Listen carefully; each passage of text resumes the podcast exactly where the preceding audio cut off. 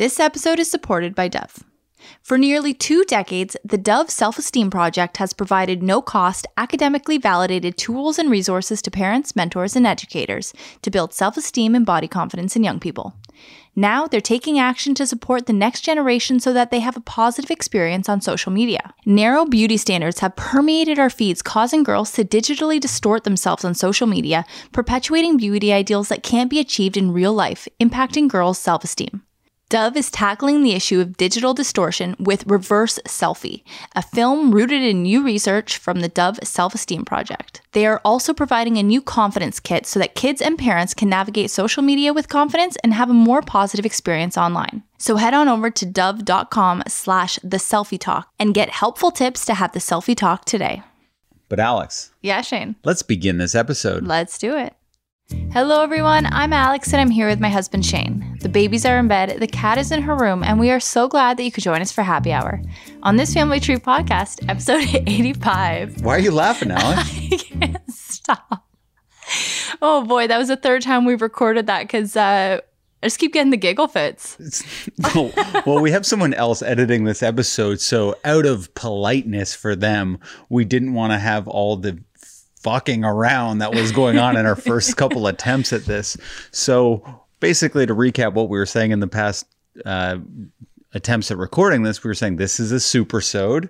We have Dr. Drew on, right? That's a pretty big guest. It's and huge. we also have the women from My Therapist Says, which is Lola and Nicole. And I had never really known about this account, but they're huge. They're huge. So, all my girlfriends know about my therapist says, which is a super popular meme account, just because everything is so relatable. So, I was very excited to get to chat with the women who run it, which are, you know, Lola and Nicole. They're two best buddies that grew up in Toronto, and they just started this account together, and now they're doing it full time. So, it was very interesting to talk to them about what the heck goes into to meme work. Yeah, it piqued my interest. It's like, how do you how do you monetize that? W- What's the process in making a meme account? Like, how is that a career?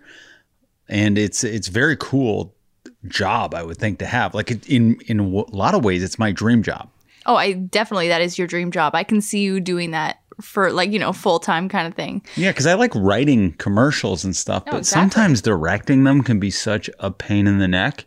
And with a meme, it's like once you get the idea out there and you slap it on the photo, you get that instant gratification. And that's all I want. I want, I just want someone to tell me they love me and like all my photos. And then, of course, Dr. Drew, Oh my uh, gosh. he could have been an opera singer. I mean, the man, he was on, what's that show called? Masked singer. Biggest show in the world.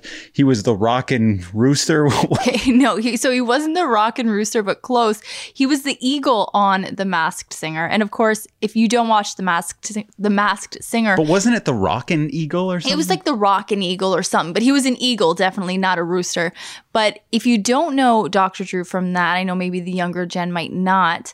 He is involved in so much. Shane and I are huge fans of Loveline. So that was so exciting for us because of that with Adam Carolla. He also is a regular host on MTV's Teen Mom, The Dr. Oz Show, and a lot of other daytime shows. And if you don't recognize him from TV, you might recognize him from his podcast work because he does that, I feel like, nonstop. He does Dr. Drew After Dark, The Adam and Drew Show, as well as his live streaming shows, Ask Dr. Drew and Dose of Dr. Drew. I'm exhausted just thinking about all the work that takes. And when we called in t- for this interview, he was on the line with like a 90 year old woman. yes, Like he works in hospitals. He was like helping a woman. that was out. his patient. Yeah. So I don't know how this man finds the hours in the day to do all this, but yeah, it was very cool to have any of his time. And he was very generous with his time too. Oh my gosh, yeah. No, he was he was everything I was hoping that he would be. And honestly, it was interesting to be able to ask him some questions that we had Oh, yeah. that because, we thought would be kind of hard hitting. Well, we're not hard hitting. It's just we were a little trepidatious because there was some uh, word on the street was he was downplaying COVID and that he could potentially be an anti-mask type person. So I was like, oh man, is this really uh, something I want to get into and get all the backlash of that? But turns out that was not the case at all, and uh, he made his stance very clear. Yeah. and it- which was a little bit relieving. And he also gave me some advice on how to deal with my mom and the vaccines and you know, AstraZeneca, there's a big controversy here. A lot of people they don't want to take it in Canada, and I guess the equivalent in the states would be Johnson and Johnson. So he gives his thoughts on that. But babe, before we get into everything, cheers with our seedlip cocktail for the night. So went nice and easy doing seedlip garden 108, which is like our de facto favorite, and a little fever tree cucumber gin, which we have also become obsessed with. They go together so perfectly. Oh, I'm gonna enjoy this. Oh yeah. Like it's no shocker what it tastes like anymore because we know because we drink it so often, but it's it's I'm so still refreshing. shocked. Speak for yourself. I'm still shocked. And you know, I'm glad you didn't work hard today. Tomorrow's Mother's Day, so Mm-hmm. wait till you see everything I have in store for you. Oh, you actually have to do some work because I ordered some bakery made gourmet Pop Tarts. So you actually have to go down in the morning pick them up. I have to pick them up. Alex, you know I can't drive. like, what do you like? I have to go downtown. it's all one way streets down there. I can't drive. I'm like my mom. My mom refuses to go downtown, and I'm uh, I'm down with that stance. Babe, if I die and the girls have like soccer practice downtown, what are you going to do? Get them up the mountain. Like get them in a league up the mountain, an indoor league up the mountain. I don't care. I like. Do you want? I won't make it to Father's Day. Okay, if- you know what we're doing? I will drive. You're going to come and sit in the front seat and you can pop out. the passenger side of the front seat, right? Yeah. Okay, good. I'll pop out and And it'll it'll it'll be nice actually going for a little morning drive. You know, you can make me a coffee in my to go cup, and that will be I'll massage your neck and yeah. You better be. I ordered the freaking pop tarts. Yeah, and although every nice brunch is sold out in the city, I Believe it. I will find the crappiest place that didn't sell out and get us some nice brunch. You know, I tried that motel place, but it, everything sells out too quick. Well, babe, you got to order these things honestly two weeks in advance, especially because it's COVID. It's people don't have the option of going out, so Mm-hmm. everybody is ordering. So this is something that needed to Now be done two weeks me. ago. Well, I guess it's a good uh, warning for Father's Day or, or a lesson learned. so now we know. Not that anyone cares about dads. Well, all here's the thing. mom, I did order my favorite rosé today as well, and there's enough. I ordered accidentally the wrong sized bottle. I was supposed to get a big bottle. That's your favorite rosé? yeah. What about Nona? Well, My Nona's name is Roseanne, and sometimes we call her Rose. I'm that's a making good joke. No, Making it, a rosé It joke. took me a second, but uh, I still don't think you I have it. that, so I put it in the fridge, so you can also be pouring that for me during brunch tomorrow. Okay, I'll be doing that. Perfect. Our little girl. Topic number one. Our little girl had the diaper fairy take away her diapers. Oh my god, I, I'm half embarrassed that I'm making this known publicly because this is so not how I want to approach diaper training and potty training. I didn't want to have some magical fairy coming in and stealing diapers, but that's kind of what we've resorted to. And think we told Lucy like on your third birthday, the diaper fairy comes and just takes all your diapers. And she leaves you brand new undies and you get to choose what color. Oh, I'm, I wish you had told me that. This explains why she was freaking out and wanting underwear so bad. Okay, that makes more sense She, she asked specifically for pink undies from the diaper fairy. okay, I only had teal ones No, we found pink ones. on Amazon. No, in her room. Okay. So, but we have to order some from Amazon now. Okay, so the we we were planning on her birthday's on May 12th. As of this recording, it is May 8th. Yeah. So we we saw my mom. Uh, we did like a porch, like a Like a backyard, like, a backyard birthday party, and she Lou, you know, she's just l- understanding days of the week and stuff. So she kind of thought today was her birthday, even though it's 4 days away. Um, but then I went to put her to bed today, and there's no diapers, and I'm panicking. I'm like, Alex, where's where's the diapers? You're like, oh my god, there's no diapers. So I go back up. I'm like, yep, it is your birthday. It's it's your birthday. And you know what? I forgot. And the diaper fairy took them. Flips out. She starts crying. She goes, oh, but I'm not a big girl. I'm not a big girl. And she starts bawling. It was the saddest thing ever. She holds out her foot. She goes, look at my little toes. She goes, I'm still a little girl. She goes, look at my little leg. She goes, I have a little head. I have a little neck. And I have little arms. I'm not even that big. She goes, I'm not that big. I know. It was so sad. I was like, you know, tearing up and crying. She goes, I'm not a big girl. I'm not a big girl. I don't want to be a big girl. She goes, I'm still little. And I give her, she gives me a big hug. And then uh, she's like, What's that? and she points to the ground, and then it was just this teal thing of underwear on the ground. I'm like, oh, it's it's undies. And then that made her feel better. So I put the undies on it and she totally changed her mood. But then she was always paranoid that she was going to take a poop because she's never taken a poop on a toilet before. Yeah. Is that most children like they'll pee in the potty, but it's it's hard to take that next step to to take a dump. So she was she's now she's obsessed with just sitting on the toilet. Well, it was funny because after you, sorry, I had to collect myself when you were ta- telling me that story because you hadn't told me that yet. And just thinking of her doing that and saying how little she is, I think that'll make me cry or tear up every time I think of that because mm-hmm. I feel the same way that she does. Like, I'm excited for her to get older and grow and do new things. But at the same time, I don't want to see her get older. I just want her to have those little arms and little legs and little head and little toes and everything. You know what I mean? It's uh, emotional. tough. Yeah. But it was funny because then I went up to her room after you to say goodnight. And I said, okay, Lucy, like, should we try to sit on the potty one more time? Should we try to go poo, try to go pee? Because if you go tonight, then you're going to get all your stuffed animals dirty, which will, like, this is going to be a disaster. Because, Shane, I can almost guarantee there's something's going to happen tonight. It, for sure, pee, may, maybe poo. Yeah. And She's a nighttime pooer. she's a nighttime pooper and uh, this is just going to be a disaster but we do have nona living with us right now nona she quarantines at home and then does a test and then comes and lives with us for childcare help you know once a month so she's here thank god because i have a feeling the next few nights are going to be uh, kind of hectic I like the idea of her just doing that once a month, just doing all this quarantining and stopping by for like a few hours. All right, goodbye. No, she it's a week out of the month. yeah yeah But uh, yeah, now Lou, I walked up the stairs to to get you to tell you something, and you were, I to my surprise, Lou was on the potty. I thought I put her to bed, and she's like, "Daddy, you must watch me now." and her thing is me just watching her poop. so I'm like, okay. I just stood there in silence as she tried to poop. But yeah, this is going to be an interesting Oh, period of our lives. it's going to be a nightmare i think Uh, next topic. I'm not proud to admit this one, but uh, you were very excited to get the vaccine. You you booked the vaccine, and you were like, Shane.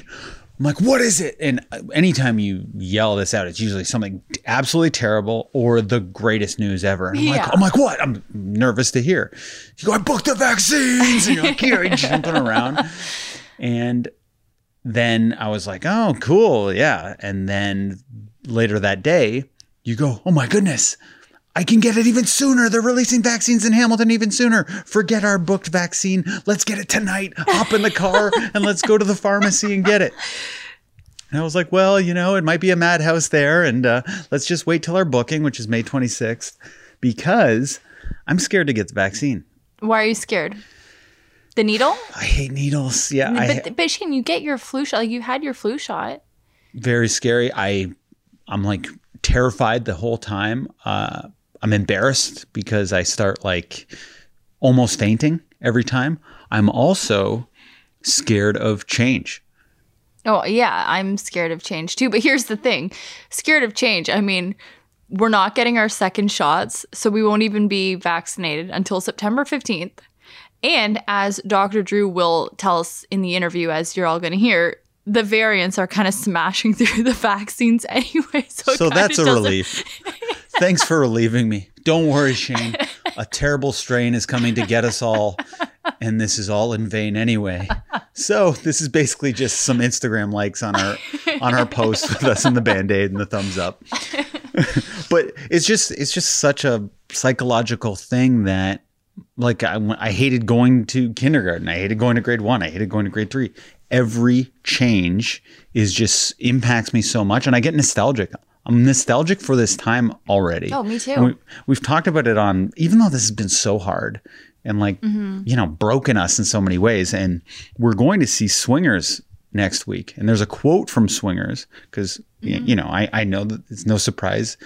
Oh no, we can't see that because it's a lockdown. It's a We- lockdown, so I we forgot. can't go until the lockdown Oh, right. lifts. Right. So we were supposed to. Alex rented me. My birthday's next week, and Alex was going to rent out a movie theater. Which I, I did. I, I paid for it and everything. Like money was there, deal was made. Oh, I'm bummed now. And then- I thought we were still doing that. I forgot that we can't do it. See, because nothing changes, lockdowns don't mean anything. But now I feel the impact of the lockdown. But we're still going to watch Swingers. And then when it lifts, I already have Yeah. the theater booked and we're going to go the day that the lockdowns are lifted. We are going that night. yeah, and you you bought us real absinthe. They just Yes. lifted the ban on illegal absinthe. So- and now you can actually buy legit absinthe that makes your brain go all weird or something. Well, okay. So absinthe is made with it's it's made in? France and it's it's made with wormwood and wormwood in large quantities and like not enough for you to drink really, but in large quantities it will make you hallucinate and will cause like I think very severe hallucinations. It's gonna be a good night. No, but uh, so there was a 95 year ban on absinthe, like real absinthe. In North America, and I think a lot of places in the world, but that ban was just lifted. And now there's this brand of absinthe that you can get here at the LCBO. What's it called? Let's educate our. Lucid. Hold on. That's a good I'm, name. I'm going to get the bottle. It looks freaking cool. Have you seen it yet? No, I'm excited. Should we do a shot tonight? Okay, the bottle. It looks like it's like from Germany Look or at this. something. you It's know? from France. Oh yeah, it looks nice. So Lucid Absinthe Superior. What? Yeah, so it says made with grand wormwood, anise, sweet fennel, hyssop, and Roman wormwood. So two wormwoods. And Shane asked if we could do a shot tonight. We can't because it's actually 124 proof. So it's not something that you want to be doing shots of. So when we do it, we're going to have to do it properly. So we're going to have to measure, and I have to look at the measurements, but a specific amount of water, a specific amount of sugar. You kind of pour the absinthe over the sugar and into the water. And it's called louching. It kind of turns into kind of like a milky, creamy look. And then that's what we drink. And it's like a little cocktail. Does it give us the It has a warning on the back. Warning: contents highly flammable. Serious risk of injury if contents ignited. So let's make sure we don't ignite these. well, the only time I've had absinthe, it was ignited. Well, never mind then. Should we ignite it? Because yeah, I heard. Don't you have to light the sugar cubes on a spoon and No, you, you hold the sugar cube on a spoon and then you pour the absinthe over the sugar cube, but you have to do it on a specific spoon with like holes in the bottom. Yeah, I've had that spoon before. I, Yeah. Mm-hmm. I've done it that way. Hmm. But it was it was with the fake absinthe. We just wanted to seem like oh, it's were- fun. The Yeah. ritual is so cool. So I'm excited to do it properly. Who knows? Maybe we'll make a drink tonight. I'm excited. Let's like just a little bit. I just Okay. want to feel weird. You Yeah, know? me too. Me too. Okay. okay. Um, We're doing it. We'll do it after. And you you know you and I can't wait for anything. I told you your Mother's Day gift. You told me my birthday gift. Um, yeah, the bottle just looks so cool. We gave Lucy her birthday gift a week early. like we couldn't wait. okay, so I this was all the to say. I was looking up the swingers quote, which reminds me of how I feel about things. So we're gonna watch this on my birthday, I guess, here on our very embarrassingly small TV. but there's a quote in it where a guy says, no, one of the characters in Swingers says, and the funny thing is that it's kind of weird, but it's like you almost miss the pain. And then another character says, You miss the pain? And the, then the character says, Yeah, for the same reason that you missed her, because you lived with it for so long.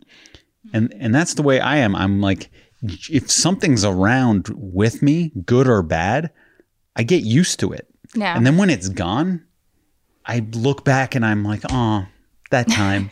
so I'm doing that with this time so much that the vaccine, although like you said, nothing's really going to change for a long while, Yeah. unfortunately. I'm looking at it as the end of an era. And I'm I have like a nostalgic syndrome. honestly, like, I I am feeling emotional tonight, in part because Lucy's getting older, and in part because you just brought that up. And is same. It is ridiculously hard. It is incessant. Like we don't get a break at all from this, from the children, from the being in the house. Like it's just so persistent, everything. And it's exhausting. But I mean, I'm with you all day, every day, for better, or for worse. And ultimately, Mostly for worse. no, no, ultimately, I love that. Even though, like, we bicker about work, but no, we don't. nothing, but nothing else.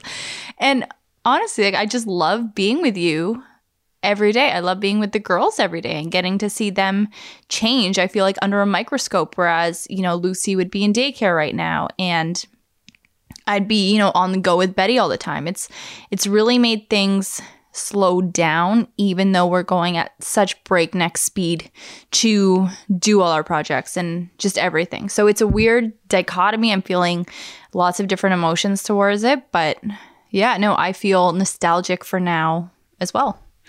Well, I like being with you too. And now it's the listener complaint section of the show. What? So, yes, I have two listener complaints. Why? Why? Why are they complaining to you? Why? Why didn't they complain to me? Well, I think Are the they per- about me? one of them is one of them is about me. Okay, so I got a message the other day. Need to know what's wrong with having a baby with a musician? Am I missing something?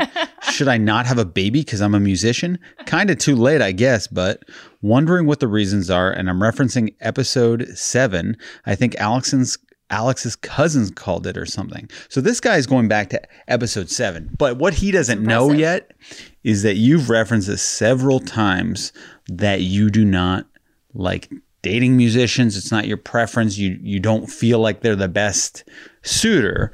And this guy, you know, this guy's an emotional man. I feel like uh, he he has a beautiful singing voice. I'm just going to play some of his singing voice for you right now, and tell tell me if you think this guy seems like he'd be a bad father.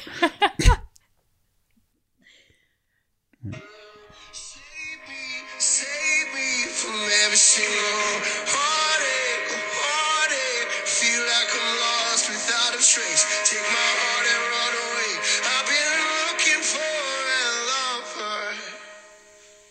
Okay, hold on, hold on. This is the problem. This is the problem. Listening to that, okay, kind of melts me. Beautiful voice. I pop over, I see the guy on Shane's screen. So charming. So charming. And that's the thing, babe. Musicians are, you know, hopefully so talented as he is. They're so charming.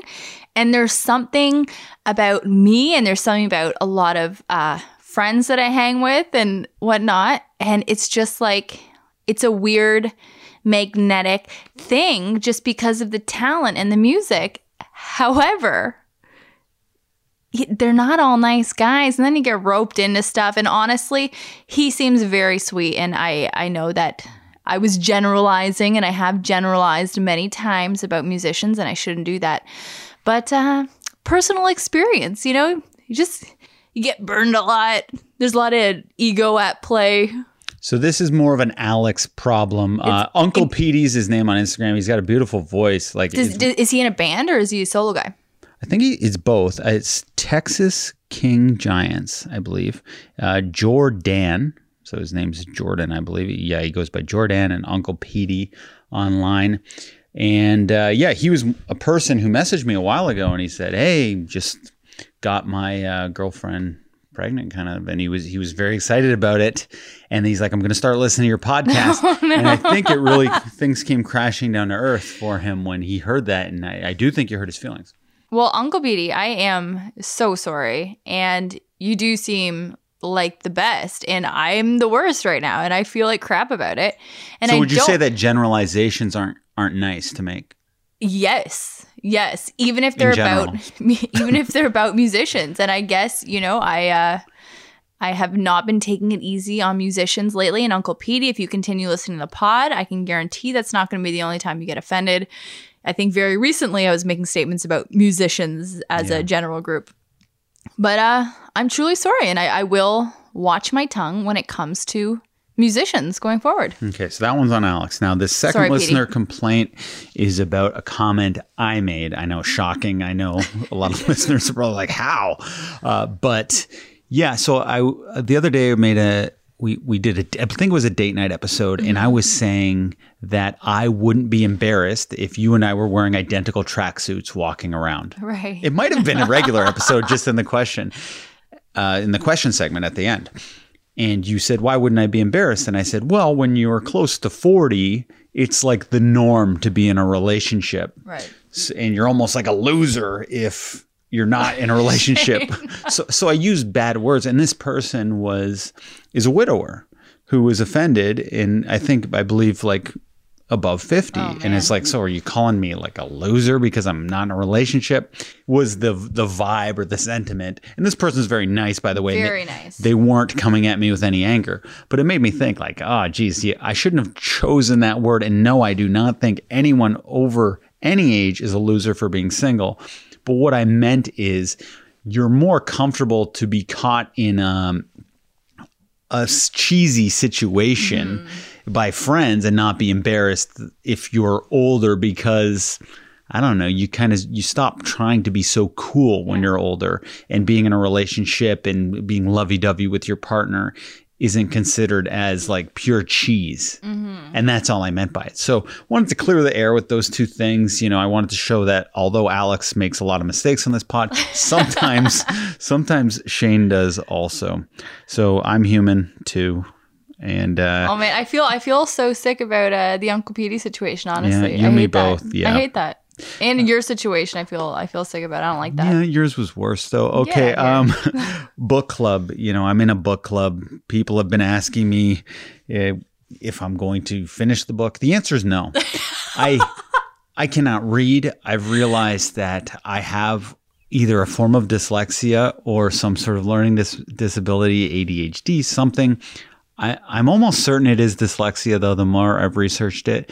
And that is words are jumbled when I'm reading them, they're flipping. Even when I was trying to say woodworm or wormwood, Yeah, words like that, and that's common where you know it, mixing up your left and your right. Mm-hmm. If you're of normal intelligence and you mix up your left and your right, which I do often, I was I was just you know doing the like health check Google search Yeah. thing where everyone self diagnoses, but I have all these things. And retaining any information that I'm reading is impossible. Following plots, getting confused, telling stories out of order, all things that I do. I'm convinced I have dyslexia. Well, you don't like fantasy genre either, like fantasy novels or movies or anything like that. And I'm wondering if it, that's a part of the same thing because there are so many plot lines. I can't follow so the many, plots. I can't remember names, characters' names, plots. I, I can't remember directions when I leave the house.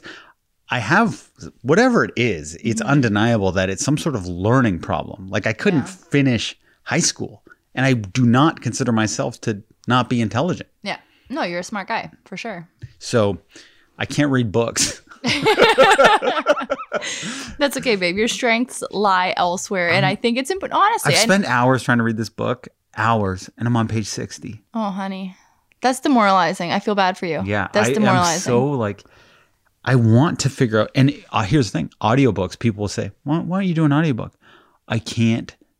It doesn't go into my brain. so you can't like picture it? Yeah, I'm, imp- and that's the thing too. If someone's trying to tell me how to do something, I'm impervious to learning, so I have to do it myself to retain it. It's a really frustrating life it's been for me, and I'm realizing this through trying to read a book. Well, you're you're a very different type of learner, and I think that's the thing a lot of people don't realize, especially as adults now. Because when we were in school, they didn't really focus on the different mm-hmm. types of learners that you'd have in the classroom. So if you were a different learner like Shane, you may have not had your needs met in school, and you may have not done well in school. Whereas today, ideally, you know, things would be put in place, and your learning needs would be met. But they're only really finding more and more out about that now, and you know, if you think your kid is a different type of learner, use Shane as an example, is prime example. But mm. honestly, like you've made such a successful life for yourself. You have a like a career which you love and succeed at, and it's a you have a great job. Like you have a But great I job. may never be able to park downtown because I don't know which way to turn the steering wheel when it comes to parallel parking and left and right. I mix up and I'm going to drive on the wrong side of the road down there and go down the wrong Yeah. way. So yeah, there's definitely um, drawbacks, but you're right. I am a massive success. So there's still just- hope out there. no, I just I you know for parents listening, if they have older kids and you think your kid's a different type of learner, I just I think it's a great story just to help not let them get discouraged, not let their kids get discouraged because you know it's just a different path. what? No, I'm, I'm very flattered. But let's, should we get to our first interview with Dr. Let's- Drew? Oh my gosh, I'm so excited. Let's do it. But wait, Alex, we can't just hop right in. We we have sponsors that support us and support this show, and we should tell people who they are. So without further ado, we are supported by Hello Bello. Being a parent is hard, like really hard. So when you go to get diapers to prevent the next eventual blowout, finding a diaper that's absorbent and soft without spending a fortune shouldn't be just as tough. And I assure you, Hello Bello does have the best blowout protection there is. Yes. How do I know? We were in a situation where we had to use another brand diaper recently and it went terribly wrong. It was a disaster. But Hello Bello is co founded by Kristen Bell and Dax Shepard and is built on the simple idea that all babies deserve the best, which is why they offer premium baby products at affordable prices. Best and most stylish. I mean, your kids are going to love putting the diaper on because there's such cool designs. Their diaper bundling service lets you choose from over 20 different fun rotating designs throughout the year, and each bundle comes with seven packs of the awesome diapers, four packs of plant based wipes, and even one full sized product freebie with your first order. Plus, you can get 15% off any of the add ons like the bubble bath, the wipes, the diaper rash cream. I use my kids' detangler because it smells so good. And I don't see one tangle in that hair. Why, thank you. But to get Hello Bello's super soft, super absorbent, and super affordable diapers delivered right to your door, go to hellobello.ca and use the promo code ThisFamilyTree30 for 30% off your order. That is a huge bang for your buck and a lot of potential blowout saved. That's right. That is hellobello.ca, promo code ThisFamilyTree30 to start bundling with 30% off your first order. Don't forget that's hellobello.ca, promo code ThisFamilyTree30. This promo is applicable to Canadians only. But we are also supported by Clorox on the go disinfecting wipes. More than ever, we're so aware of how easy it is to pick up the germs around us. And these wipes are so important to me right now. I can't even stress that enough. Absolutely. And not only that, but they are convenient and perfect for cleaning and disinfecting multi surfaces when you're out and about. You can use this product on hard, non porous surfaces such as Shane Hit Me, Cell phones, door handles, light switches, laptops, recycling bins, microwave exteriors, fridge exteriors, windows, stovetop exteriors, bedside furniture, weights and gym equipment, desks, countertops, car interiors, and of course, children's toys. Take a breath. Good job. But you can use them basically anywhere, and these wipes are bleach free and kill 99.99% of bacteria and viruses. I've never heard of anyone getting a full 100%, so I would say this is the best you can get. Oh, top of the game. They're sold in a conveniently sized pouch that is so perfect to keep in cars, purses, at work, and even when you travel. You can purchase the Clorox on the go disinfecting wipes at your local Walmart, grocery store, or on Amazon. And now let's get to our interview with Dr. Drew Pinsky. Well, Dr. Drew, thank you so much for joining us today. It is a pleasure and very exciting to be meeting you. How are you? Pleasure's mine. Great. The, the miracle of Zoom and Skype. Right? I know. So, for I just want to get everybody on the same page. For our listeners who for some reason don't know that well who you are, can we just start on the same page and what is your history in medicine? What is your background, your medical background? I have many different jobs over the years. I'm an internist, then I got trained in internal medicine, then I did a year as a chief resident, and then I started teaching internal medicine. While I was doing that, I was doing an outpatient medical practice and an inpatient medical practice back in the day when you could do ICU care. I was doing a lot of intensive care medicine back then. But alongside of that, I started running the medical services in a psychiatric hospital. And all the medical problems were down in the drug unit. Uh, so I spent a lot of time down there. I got very good at uh, detoxing people from alcohol and drugs. And people were asking me to see more addicts. I knew very little about drug addiction at the time. And the director of the program uh, said, "Hey, I need you to be the assistant director. So just he'll just be covering me at Christmas. You know, I go on vacation. No big deal." Then six months later, he quit, and so I went from assistant director to director. At the time, I was also directing their medical services, and so I was like, "I got to get my act together here and really." Train up and make sure I understand well, what this thing is uh, with treatment of addiction alcohol. Mm-hmm. And that really became uh, a 20 plus year endeavor uh, and really my one of my main focuses for, for many, many years. Uh, along the way, I taught through the Department of Psychiatry, the addiction side. I, I taught through the Department of Medicine. I taught through the Department of uh, Pediatrics. I taught in adolescent medicine for a while all the while was doing this radio show late at night and that's sort of how yeah. that all i always thought the radio I started doing in 1983, primarily because one Anthony Fauci at the time was urging us young physicians to get out there and educate and educate about HIV. Mm-hmm. And we didn't, we didn't have the term HIV yet. We were still calling it by the time by the time I really started doing radio, we were calling it HTLV3. and uh, the term AIDS had just been coined. And I was treating lots of AIDS patients at the time. That's mostly what I was doing for the first five years of my career, I'd say. You know, I just thought I was doing community service. I just did radio one night a week. You know, it was interesting and fun and something I did, and it became this thing. Uh, along the way, I got you know board certified in addiction medicine, board certified in internal medicine, became a fellow at the American College of Physicians, and this radio thing just kept kind of rolling alongside of my medical career. That's such an interesting career, you know, path to take. Why entertainment? What sparked your interest in that? No, no, no. I, I, there was no, no interest. you got hooked into it. Dr. Fauci told us to go out and educate people about HIV and AIDS. Yeah. And I had this opportunity one night to go in, and I was shocked that young people were bringing these questions to a radio station. And so I said to kind of keep coming back and doing this. This is community. Ser- I thought I was doing community service. I did not Yeah. have any sense that it was entertainment. Um, it was an entertainment environment at the time, but I was just trying to deliver the message. And no one was talking to young people. I, we, we were talking about the idea of safe sex before the term had been invented.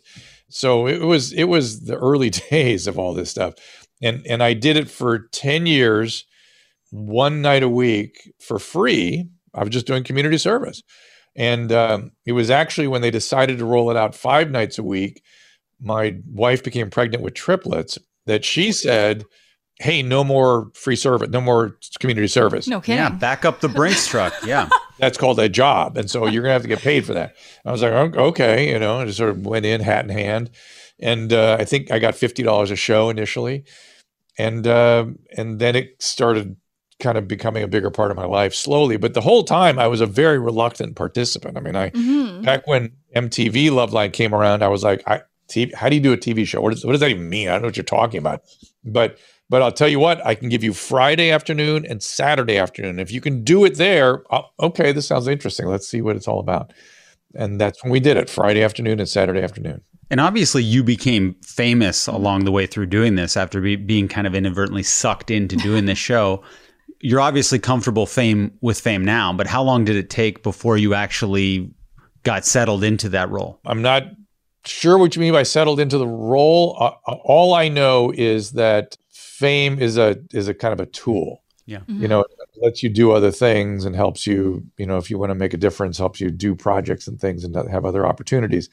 People for whom fame is a thing are people that have not, not really had other jobs, frankly. Uh, I, I see that happen all the time. If you've not really worked your ass off in another capacity, fame can get catch your attention.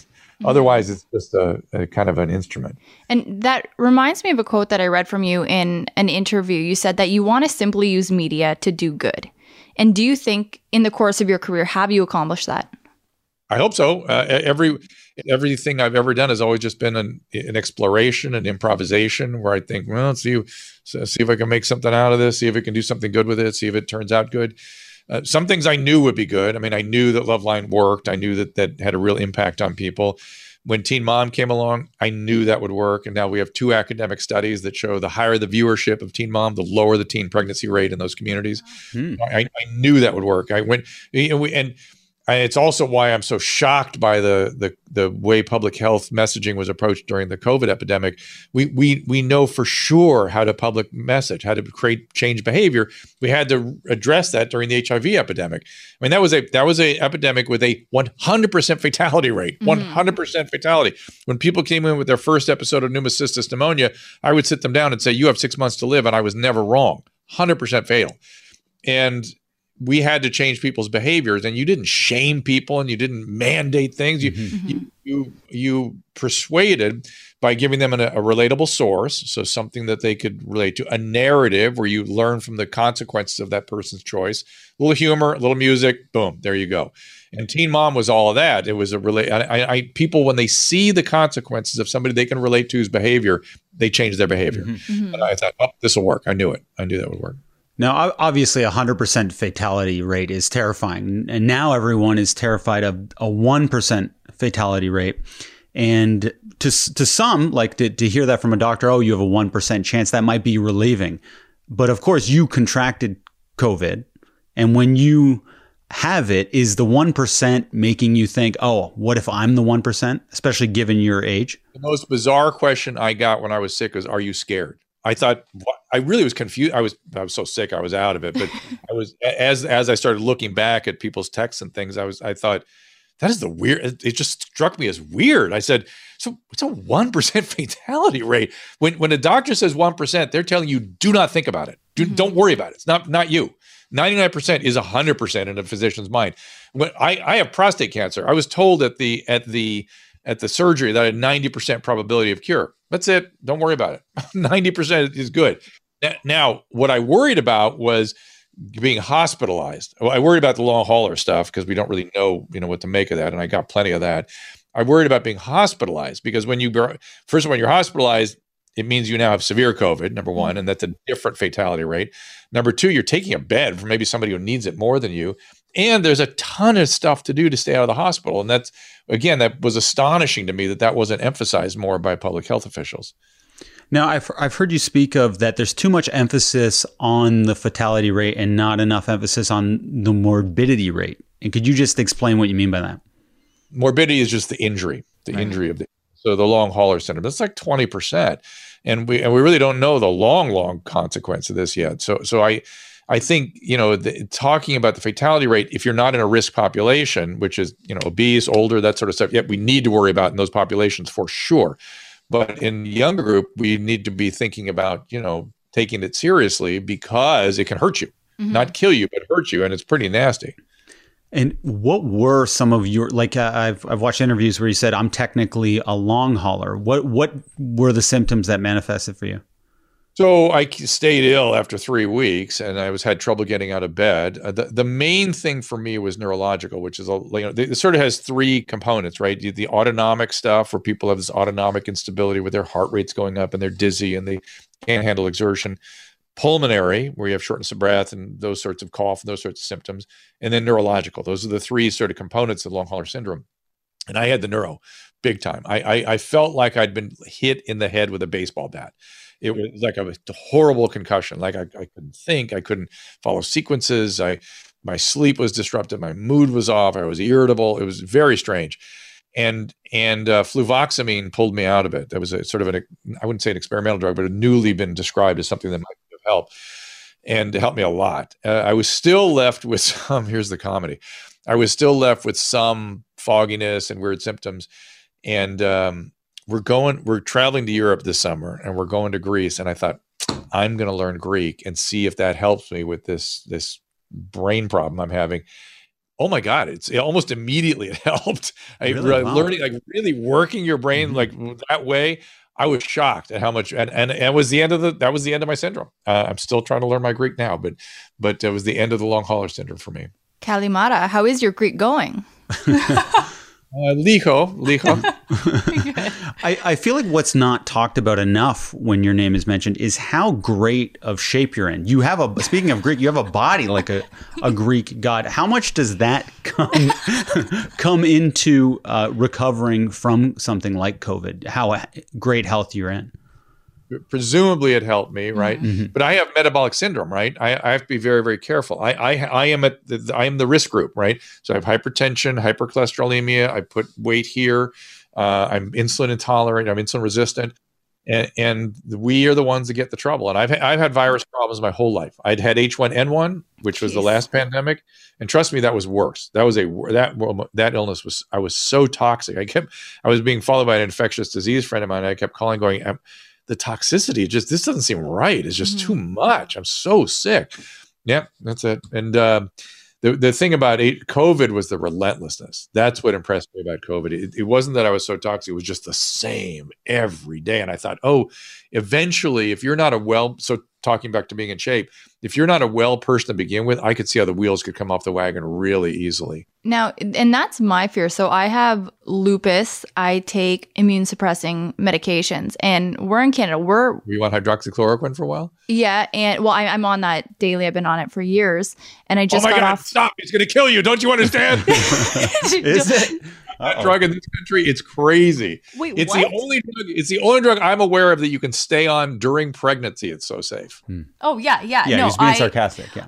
I see. I'm, I'm She's hiding gullible. She's gullible. but She's like, and, "What?" and I was and we we have two children. I was taking it during pregnancy because I was getting flare ups, but I just got off a course of prednisone, which was horrible. I hated that, uh, and those things scare me. And we're in Canada. We're on a stay at home order still. We finally have our vaccine appointments for like a month down the road, but things are just moving so slowly, and we have all these new variants here.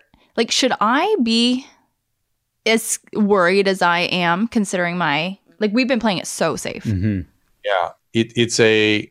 I, I'm not sure anybody can answer that question with great accuracy, right? Which is why they're erring on the side of caution. I worry about you taking the vaccine, right? I, I worry about the. wh- Do you know which vaccine you're going to get? Yeah, we are getting either Pfizer or Moderna at the clinic that we're going to. I, I think that's the way to go for sure. I, I took Johnson and Johnson. I had a horrific reaction to it. Really? all kinds of crazy stuff. But a woman with lupus, I, I'd say stay with the mRNA vaccines. Plan to have a reaction. It's probably going to be a kind of a reaction, but I would stay say in the strongest terms, the vaccine is going to be less of a risk than COVID for you. So, so that decision is sort of easy to make. In terms of whether a variant can break through, uh, there was some good news yesterday about the uh, Moderna vaccine having a very, very excellent booster available now. Oh, that's good. The interesting question will be will everybody take that booster or just the Moderna group or how that's going to work? We don't know, but look towards the booster in the fall. You'll you Mhm. will need something like that. The only variant I really worry about for I worry about for for you and I worry about it for me. Uh, for me, because I swear to God, if I get COVID again, I'm gonna jump off a building. It's so, so unpleasant. And and the one that could get through is is is P1. P1, the Brazilian variant, is you really don't have to worry about 1351 so much. The 1117, no. It's unlikely those are going to Mhm. break through the vaccine, that though though obviously the efficacy is not quite as good. But that that P1 is the one that caught, has my attention right now. And the fact that there could be another one, right? Something else And why why is that with the P1? Just because it, it's it's the one that looks like it's getting through natural immunity, which I have, and the vaccine, both with, with pretty pretty solid uh, percentages. Mhm. So that's nasty. That's nasty. and do you know anything about AstraZeneca? yeah, I, I it's it doesn't look great. It's the same as the. It's very similar to the Johnson and Johnson. Oh, It's just issues, but sim- similar side effect profile, similar, similar everything. I, I originally thought those would be the go-to vaccines because they're on such a traditional platform, and uh, and I took it really just because I knew I'd have a reaction and I didn't want to go through it twice. That's really that was my thinking. Because really, it's and they early had some data against the variants Mhm. that looked pretty good, but now there's data on these other vaccines too that also looks good. And was there anything you learned as a patient that you feel like you couldn't have learned as a, a doctor? Yeah, I mean, a couple things. I, as I, as I told you, the fact that we weren't being told how to stay out of the hospital, Mhm. number one, that that was vividly apparent to me when I was sick. Number two, the kinds of treatment that are available, at least here, the monoclonal antibodies are extremely effective. It was a striking response I had. Literally, I was telling my infusion nurse while I was, I, I said, look, I just want to report this to you so you've got the data, but I'm feeling stronger during the infusion, and literally colors are getting brighter in the room. And he said, Yeah, I hear that all day. I hear that all day long. What is that treatment? It's a monoclonal antibody. They, it's bamlanivimab. Now it's given with etesevimab. Uh, here, this government, the government here bought hundreds of thousands of uh, of uh, doses and distributed it. You can get it essentially for free. So it's not like a it's not like a rich person thing, hard to access, No, elite. Not at all. Not at all. Not at all. It, it now it, it's its efficacy has worn off because the virus is kind of getting around a single monoclonal antibody. But now they give it with another one. They give it as two, much the way the Regeneron. Remember, Regeneron was Mhm. the one you give in the hospital. This is the one you give as an outpatient for people that are over 55 who have moderate COVID. Anyway, that was striking. That was so surprising how effective that was to me. Um, and then the relentlessness that that that relentlessness piece is something I'd never heard really anybody articulate. It just it's just so persistent. You're like usually you know you get sick, you have three or four days of sickness, then you kind of get better. This thing is just like it just stays, keeps going. yeah, Uh, now, when I was telling people I was going to interview you, people were like, "Oh, watch out! He's an anti-masker. He's an anti-vax." Like, that's insane. That's insane. That's insane. That's fake news, and that shows you how fake news is generated, right? Yeah. you, you say, here's what I was. Here's what I was. Early in the epidemic, for about two weeks, I looked at the, this is now last February. Uh, I looked at what was going on in Wuhan, China, and I was like, what is going on there? What is this? Is Mhm. this is not in any, no doctor s- set this up. This is not in infectious disease textbooks. There's no epidemiologist on earth that would recommend this. They're doing, the government is doing, the Chinese Communist government is doing something. I don't know why they're doing this, but it's wild. It's wild. And that was my, that was my Mhm. thought at the time. Then I saw international press start to mandate that each government in pursue a similar policy. I was, I was, I was blown. I couldn't believe it. And so my my initial aggressive position was, please don't listen to the press. These people need to shut up. You need to listen to the CDC, listen to Dr. Fauci. As I told you, I've been following his, his direction since 1983. I know he'll get us through this. He's got exquisite decision making skills. Just shut up, shut up. Because some because somebody is going to do things excessively, and the excesses are going to have more consequence than this than this than this uh, flu than this Mhm. this viral illness. And I made I made three two mistakes. Uh, in, uh, as I was trying to build that case, I, w- I was comparing it to other pandemics. I was saying, look, we had a pandemic in nine, 2009. I got sick with it. It was terrible. It killed 300,000 people, and you don't even know it happened. And now you want the world shut down for this uncertain, unclear thing. Just co- let the CDC make their decisions. And then I didn't quite appreciate how infectious it was. That, that Mhm. was my mistake. I, I, it is the infectivity of this thing is insane. Uh, and then, as I said, I learned about you know, having been sick with it, learned about the relentlessness, the neurological effects, and all these things that are pretty, really quite nasty. Um, and the, that was that was on me. But my fear was that we were going to do things that cause untoward consequences, and lo and behold, we did. So now we have a mental health crisis coming our way. We have you know cognitive and social developmental problems with kids eight to fifteen because of closing schools, which is something our CDC never suggested. They never said close schools. They never said close businesses. They they might have done that in a sort of localized area, but this was not something that anyone any any medical professionals ever contemplated. So to me, that was just the excesses of it. I was pushing back against, and and then I then I let go, and it, it- then it became an, a situation of uncertainty, where in my state the governor shut everything down, and I said, well, okay. Uh, as a good citizen, I'm going to. Our leaders are in a tough pos- position. We- It's a kind of an uncertain situation, a fog of war. They want to do this for a little while. Okay, let's all sign up for this. Let's support our leaders and let's do this. Then I became unhappy with how long they were doing it for because it made no sense at a certain point. So though that's my history with all this. I'm certainly Mhm. not anti, certainly not anti-mask. I wear a mask this today. I, I'm uh, like you. I'm worried about the P1 variant. Um, I'm not. I'm not against anything. I'm, I'm against excesses. I'm against not listening to the the Right. professionals, the and Dr. Fauci. Let let them make the decision. Then we follow them. That's all. Very simple. Okay, Dr. Drew, we're just going to take a quick break to let everyone know who we are supported by. We are supported by Mini Miosh. It's a premium, organic, ethically made, and sustainable kids and babies clothing company founded and created in Toronto. Mini Miosh believes in quality over quantity, and they make the absolute best basics for your littles. I'm talking fashionable wardrobe staples that are so soft, comfy, and timeless and can be passed from kid to kid regardless of gender. I'm telling you, if I was a kid, it would be my favorite brand. And I think as an adult, it's going to be my favorite brand. I don't know. There's talk on the streets that I'm truly hoping that comes true because I am obsessed with their clothing. But their organic cotton fabrics are knit and dyed locally using GOTS certified organic cotton and low impact, non toxic dyes. They're on a mission to leave the planet better off for our little ones than when they arrived on it, and they believe that every little bit counts.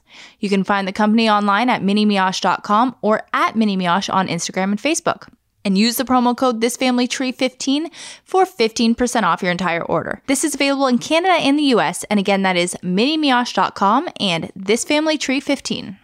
But we are also supported by The Miku Pro Smart Baby Monitor. This is the most accurate sleep and breathing monitor ever. What we love about it is that there's no physical contact with their baby since they use the patented sensor fusion technology. what do you mean? Like, it, w- are other monitors touching babies? Yes, other monitors are touching babies. So other monitors might like there's one that has a sock. You put the sock on your baby. There's another one that has like a chest belt. Seems annoying. It seems annoying and it seems like a hassle. So the Miku Pro Smart Monitor, it truly just monitors your baby's breathing in real time incredibly accurately. And it works with your smartphone to alert you of any changes to your baby's vitals and nursery conditions. Now, what if I'm a hacker who wants to hack into the mainframe and check out what's going on on the monitor? You can't hack it. What? They use crypto security. You can't hack it.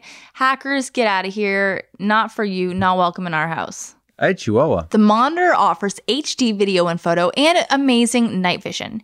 There's also custom dual Ole Wolf speakers and two way microphones, which means that Miku not only plays original sleep sounds and lullabies, but allows you to talk to and comfort your baby. You can get the monitor at mikucare.com, and if you use the promo code FamilyTree10, you are going to get 10% off. This is an awesome order. This is unfortunately only available for people in the US only. But again, that is mikucare.com and FamilyTree10. No other monitor is a Miku. And now let's get back to our interview with Dr. Drew. And sorry, I am fascinated. So you had H1N1, you had COVID. H- how are you contracting these? Why? Why? How did you get COVID? I had horrible mono when I was a kid. I, am just prone. I'm, I'm prone. Here, here's one thing I've learned about my immune system. I, have always known I was. I've always known I responded poorly to vaccines. Like I have terrible reactions. Like the shingles vaccine put me out for like three days. So I'm very sensitive to viruses. I'm very prone to viruses. But here's what I didn't know. I have great immunity once I've had the illness. So I, the, if you look at the immune profiles of people with who've recovered from COVID, they mm-hmm. essentially, at least the antibody profile, the humoral immunity breaks into three different components. A group that drops off very quickly over weeks, a group, a group that drops off over a few months, like three months, and a group that's high at six to nine months. I'm I'm in that group. I have insanely high antibody levels, and I, we're, I'm working with a research group where we're monitoring it on a regular basis. And I went ahead and took the vaccine because remember I'm going to Greece. That's why I'm speaking Greek. I'm Very well. and we're also monitoring what my response was to the vaccine and all that kind of stuff. And it, and it, it went up even further after the vaccine. Yeah. Why didn't your wife get it? I don't understand that. You're sleeping in the because same bed. She's a superhuman specimen. Right. I, and, I, and I mean that joking and seriously both at the same time. she has insane genetics. She doesn't get anything ever. And in reality, you know, and she slept next to me the entire night I got sick and and you know was very closely engaged with me uh, with the early part of the illness and did not get it. The fact is, only 15% of spouses get it. That's the data. So you know, it's it. There is different. There are differing susceptibilities. We all, we know there's differing susceptibilities to the serious outcomes of the illness. Well, there's differing susceptibilities to infectivity as well. And I'm guessing you can't pinpoint where exactly you got it from. I the best I can do is I I the, I got it from the my hospital. I was running around that hospital trying to get the vaccine, and uh, couldn't get it because it was insane. I was stonewalled at the hospital where I worked. But I I remember it was three days before I got sick, actually two days before I got sick. I, I was in some offices that were poorly ventilated, and I was thinking, this is not comfortable for me. I, I, I this this isn't right. Wow. So that's ironic. You got it while looking for the vaccine. I could feel it closing. I knew I would get it right because mm-hmm. I have this tendency, and I could feel it closing in. I, I, could, you know, we had this big outbreak, you know, around Christmas time, and, and I, I just knew it was coming, and I got to get the vaccine faster. And could you can't get it, couldn't get it. Now, what do you say to anti-vaxxers who are, you know, very organized group and they have a lot of information coming at you, and they're worried about what are the effects of Pfizer in two years from now? What like, how intense is that risk? Oh, the, as far as we can tell, approaching zero. Yeah. Okay, because okay. mRNA is very unstable. It goes away very quickly. Once once a few spike proteins have been produced, it, it's not that we we do not have a reverse transcriptase in our physiology that allows the the mRNA to go back into the DNA. And mm-hmm. and exactly for mRNA to get into the nucleus, it requires a tail. That's why mRNA doesn't go in and out of the nucleus. Once it's out of the nucleus, this tail gets cleaved and it can't go back mRNA in the uh, vaccines do not have that tail. So there's no, there's zero possibility of anything genetic happening with this. And again, mRNA is extremely unstable and gone and you know, very, very quickly. So it appears zero. I, I'm I would not do battle with the anti-vax people that were previously anti-vax. Mm-hmm. I don't think I would do battle with those people. That that's that's a worldview. That that yes. is, they would literally have to change their social group, their sense of the world. I mean, this is like flat earther stuff, right? Mhm. They just just they're ensconced and and you know the, if you've ever seen people who try to reason with the flat earth f- flat earth community, it's really interesting. Like the, the flat earth group bought this very expensive uh, gyroscope that if you know if the earth were flat after 24 hours the scope would be out by a quarter degree and so they the flat earthers put together this huge experiment at their own expense to show that the earth is flat well lo and behold it was out a quarter degree and their response was there must be something wrong with that scope Of course. so if you're going to be reasoning from conclusion, there's no point in reasoning. There's no no point in it. So the anti-vax group is one group, but the, but I'm worried about the reluctant group. Okay, that are just kind of reluctant, and and that's a lot of people. And and I and I sympathize with that. I, I get it. I, I get that you're reluctant. And here's the big problem. I was, t- you know, my my uh, Adam Carolla, partner from course. of Loveline, course, yeah. Adam and I still do a podcast three days a week, and he and I were talking yesterday, and and we were talking about this thing, and I was saying, you know, what, how do we get, you know, how do we help people, kind of, how do we reason with it? And he goes, I'll tell you the problem. He goes, he goes, uh, he goes, the government has become like your stepfather that abused you when you were a kid, and now it's Christmas. He wants to give you a sweater. He's, you get, he hands you the sweater, and you go, "Fuck you." I'm, I'm sorry. And, and and I thought, oh man, he's onto something because the government, the stuff I was worried about, the excesses and the overreach and all that stuff that governments have done, have have made a, a certain population so untrusting and so Mhm. Dismissive of anything coming from the government institutions that they just won't do anything. And, and and that's a group I think I can reason with. I, I, can say, you know, I could say, look, you know, I, I get it. I, I I was there with you at the beginning, pushing back, but you know, it came and I was wrong in a certain way and they were wrong in a certain way. But here's the deal: this thing is nasty. It's got more morbidity than you realize, and we don't we don't really even know the long term effects of COVID yet. I mean, because it was like a head injury, I worry dementias are going to go up. I, I really worry about that. And, and God, we don't know the pulmonary and cardiac effects long term yet. And there was some data that came out of uh, the uh, National Academy of Sciences yesterday that the virus is incorporated into your genome. Maybe a good thing, maybe a bad thing. We don't know. We don't know. Um, but anyway, so so I would say, look, th- these vaccines, what they'll always point at in this country is what's called the emergency use authorization. It goes, not FDA approved. It just has an EUA. That's a formality. It's coming. If you want to wait till the FDA has full approval, fine. Wait for the full approval. But let's get this thing going. The, the illness is worse than any potential risk of the vaccine. Uh, unfortunately, you know, uh, Fox News yesterday reported, you know, 30 deaths a day or something. That that that is random events segregate non-randomly, my friend. And and you have there, there's going to be a certain number of deaths following vaccines because there are a certain number of deaths in the country every day. There there's you know there's really no good evidence that there is the, the risk reward, as you and I discussed with your lupus versus COVID, the risk reward clearly comes down on the side of the vaccine. So I would ju- just would be just rational with these people and, and talk about how I appreciate how how fed up Mhm. they are with the government, how wrong they've been, how excessive they've been, and why you wouldn't trust them. I get it, but let- let's calm down a little bit. This is a nasty virus. There are variants, and the other thing is is you know Joe Rogan got in trouble for saying that the risk reward for a 20 year old may not be worth it. Did you, did you hear about this? Mm-hmm. Yeah. Yeah. Yeah. Okay, that was a perfectly legitimate conversation because the reality is if you're a healthy 20 year old and there's sort of as you've mentioned kind of eh, we don't know the full extent of you know the full experience with this fire this vaccine yet. We haven't had it for a couple of years. If you you know the risk of covid for you as a 20 year old is is well zero from a fatality standpoint very small from a morbidity standpoint. And you want to wait for the vaccine. I, I get that risk reward analysis for the 20 year old what they left out was and this is where i would really try to emphasize for people is that we all have an obligation uh, to really suppress the replication of this virus. The more it replicates, the more mutations, the more the potential for a bad variant, and the more potential that we go through this all again. So I would say to that 20 year old, look, uh, yes, if you might not want to take it, it's a risk reward analysis. It's rational to not take it.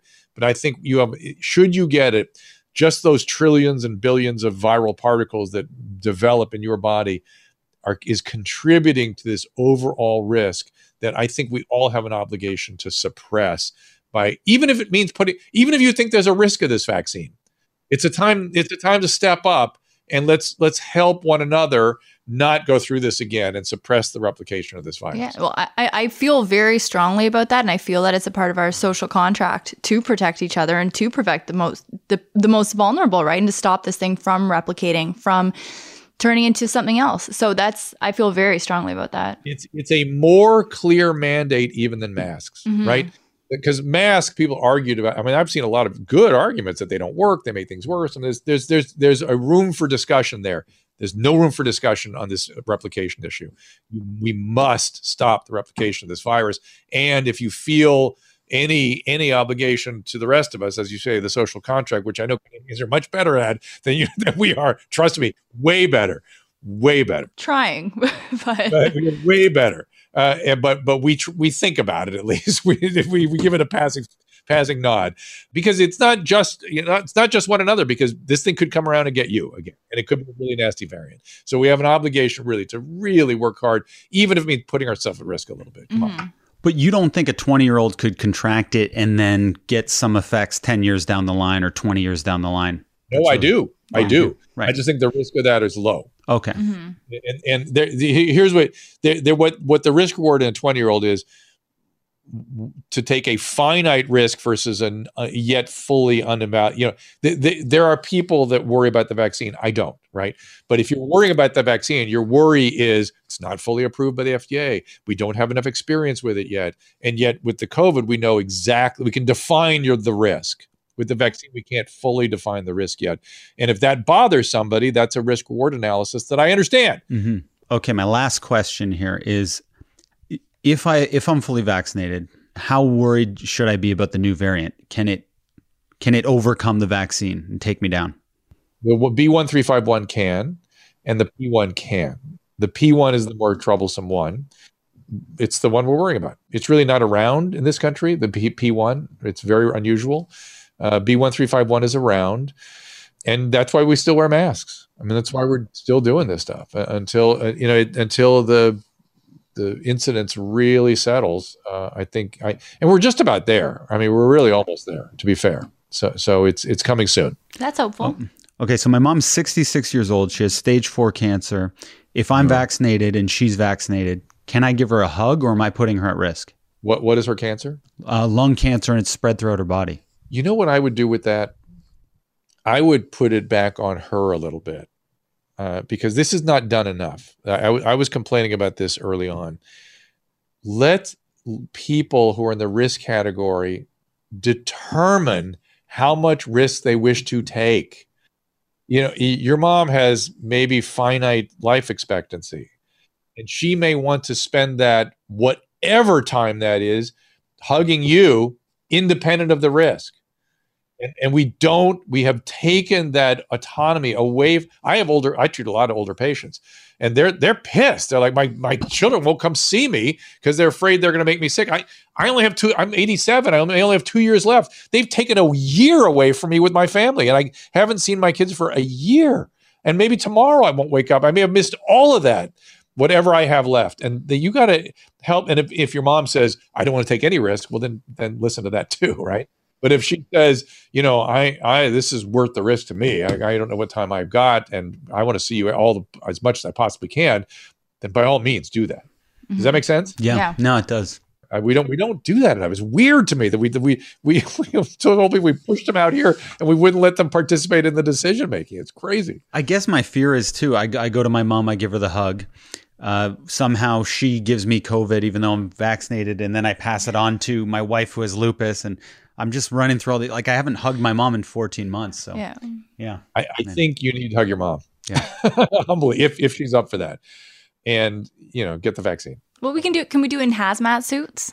Something like that. I think that might help. You, you go, go hug your mom, mom, and then you two live in hazmat. yeah, exactly. Let's do that. That's the plan. All right. And Drew, my very last question before we separate has nothing to do with the COVID conversation, has nothing to do with anything we've spoken about. It's just something that I picked up in reading about you, and I got to know if it's true. Did you consider becoming an opera singer as your full time career? I, for about five minutes. And thank, thank God, I'm a terrible musician. But you can sing opera. That's why I did the Masked Singer, that TV show. But Yes. you, but you, you saying these boots are made for walking. Well, I sang a number of he, that. Okay, there's a whole story there, but let me just answer the opera opera part first. Yes, I was quite good. There was a period my freshman and sophomore year in college where I was drifting. I was not sure. I I'd rejected being a doctor. I was I was not up for that. I was not smart enough. I had lots of crazy thoughts, and I and one of the things I started doing was training very seriously in singing. And I thought I'm going to go to West Germany and I'm going to go train in an opera house. Blah blah blah blah and uh, very wisely reconsidered that. Uh, but always kept it as a as an avocation. And I, you know, I sing national anthem. I'll come up and sing it. You know, the, I think I think there may be a time when I'm coming up to Toronto to sing at a hockey game. Oh, amazing! We, we got to be there. Yeah, uh, and uh, you know, it got sold at auctions and things like that. But but when I saw the Masked Singer, I was like, I should be on that show. They, are sort of silly. They'd be fun, but I, I, should do it. And so I told some people, and a week later, I was talking to the producers, and I had not really done much singing in quite a while. And it, it turned up having a, I had a, I have an injury on my cords, and so I'd lost my mid range a bit. So whatever I was going to do, we had to work around this. I had to see a vocal rehab person, and there's a whole mess. And then, you know, and I, but I was thinking I would be singing, you know, I, I sing, you know musicals and Bublé and, and Frank Sinatra and stuff like that. And that's sort of the direction I was going. And then they put the costume on me. And I was like, oh shit. They rock Eagle. It's a and they made and they make a big deal about the character, the character, the character. And you've got to be the character, be the I was like, oh my God, rock Eagle. Oh, I don't sing rock songs. I just don't. and uh, it, it we ended up with what we ended up with. And and the and the the song selection process is extremely difficult particularly back then because they'd have to clear a song right? Let's say you're Mick Jagger and I want to sing your song and they go to Mick Jagger and they go can we clear this? Uh, who's going to sing it? We can't tell you what show is it on? We can't tell you it's like they, they couldn't clear anything but I should have stuck with my original idea about sort of Sinatra and Bublé and stuff. I, I would have gotten further, but it was fun. It was really a really great experience. Yeah, that's uh, awesome. Uh, so you can't give us a little taste of opera right now. That's off the table. Okay. A little Pagliacci. All right. well, Drew, where can listeners go to find all your podcasts? Find I know you're a workhorse, you have a million things going on, but where can they get everything?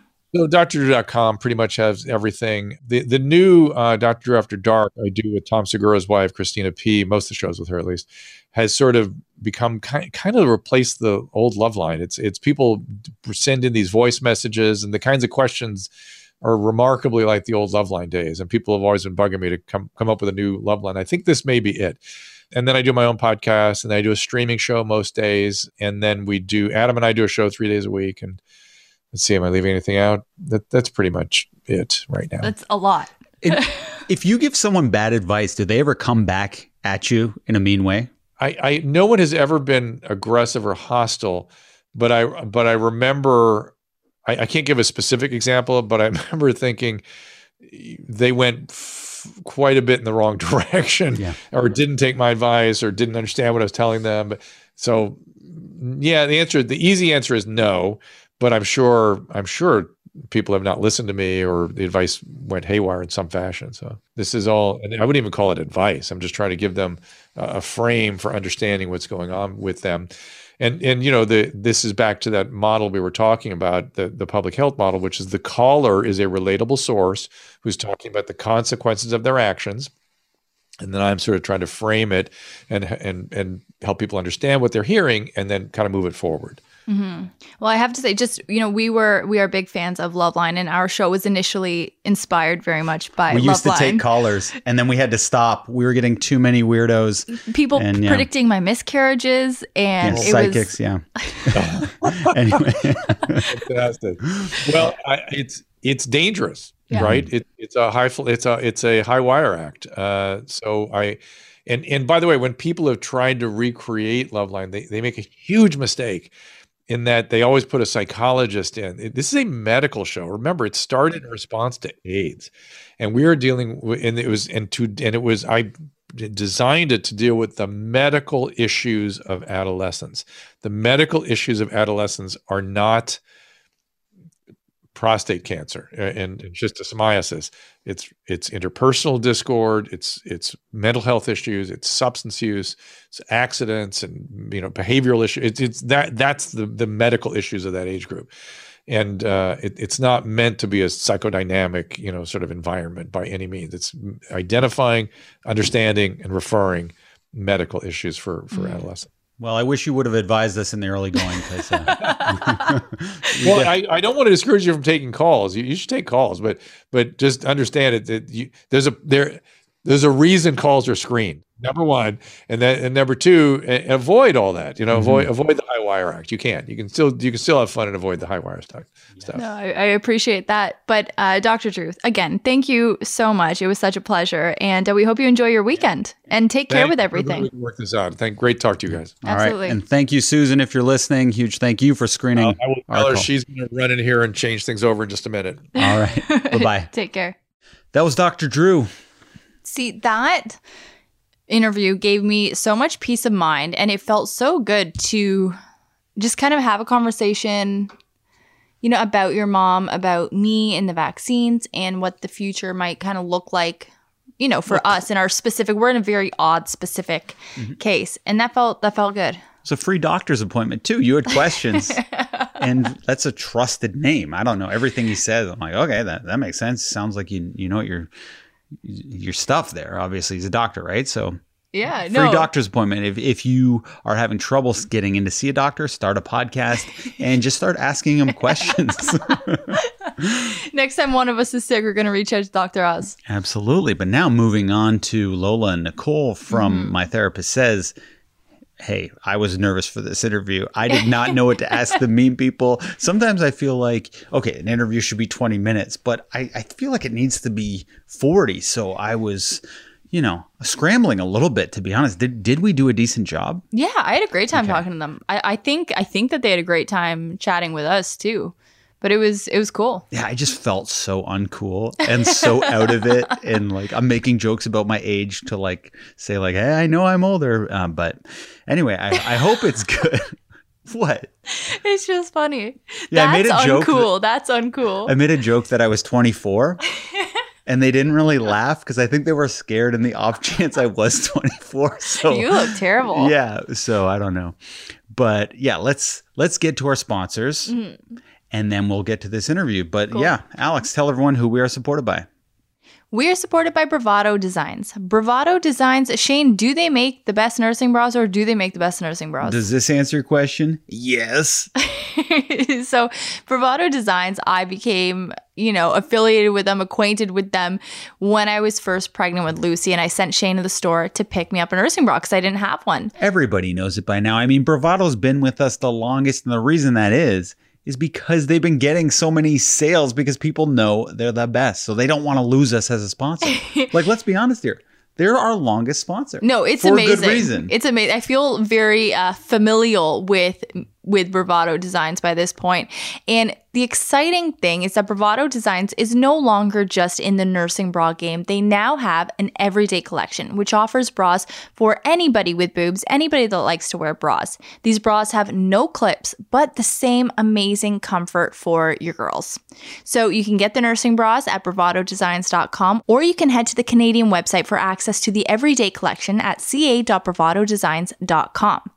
But regardless of which website you go to, use the promo code ThisFamilyTree20 for 20% off your order. Again, that is bravadodesigns.com and ThisFamilyTree20.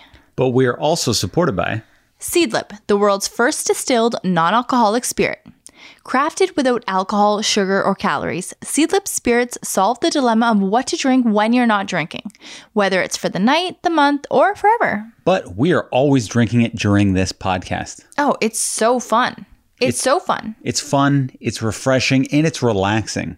Yeah, and as a non drinker, it never feels great when your only options are water, soda, or sugary mocktails. So now you can skip the booze without feeling left out when it comes to your social life. And whether you prefer punchy citrus flavors, aromatic spices, or savory herbs, Seedlip offers a drink for every type of drinker.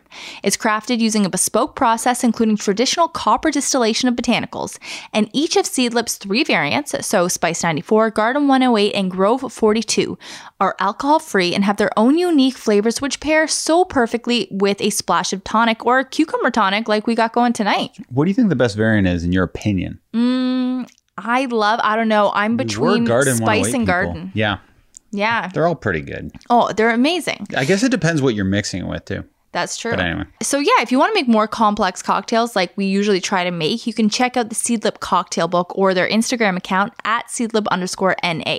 So head on over to seedlipdrinks.com or .ca and use the promo code ThisFamilyTree10 for 10% off your favorite non-alcoholic spirit. This is available in Canada and in the US. And again, that is seedlipdrinks.com and ThisFamilyTree10.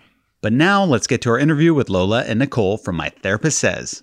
Ladies, thank you so much for joining Shane and I today. It's awesome to have you. You are a powerhouse account on Instagram, and I know that obviously you built it up from scratch. So I'm curious what you guys were doing prior to becoming the very well known My Therapist Says. I was uh, acting in Canada on the Family Channel, actually. and I had just wrapped a movie, so I was living in LA. And Nicole, you were in college, so Yeah, I was at Western taking psychology. And yeah, we started it right after I graduated. I was actually planning on going back to school and then decided against that after we turned this whole thing into a business. Yeah, and you guys knew each other from Toronto, so like were you childhood friends? yeah, we became friends after a very tumultuous few months in our personal lives, and we found each other.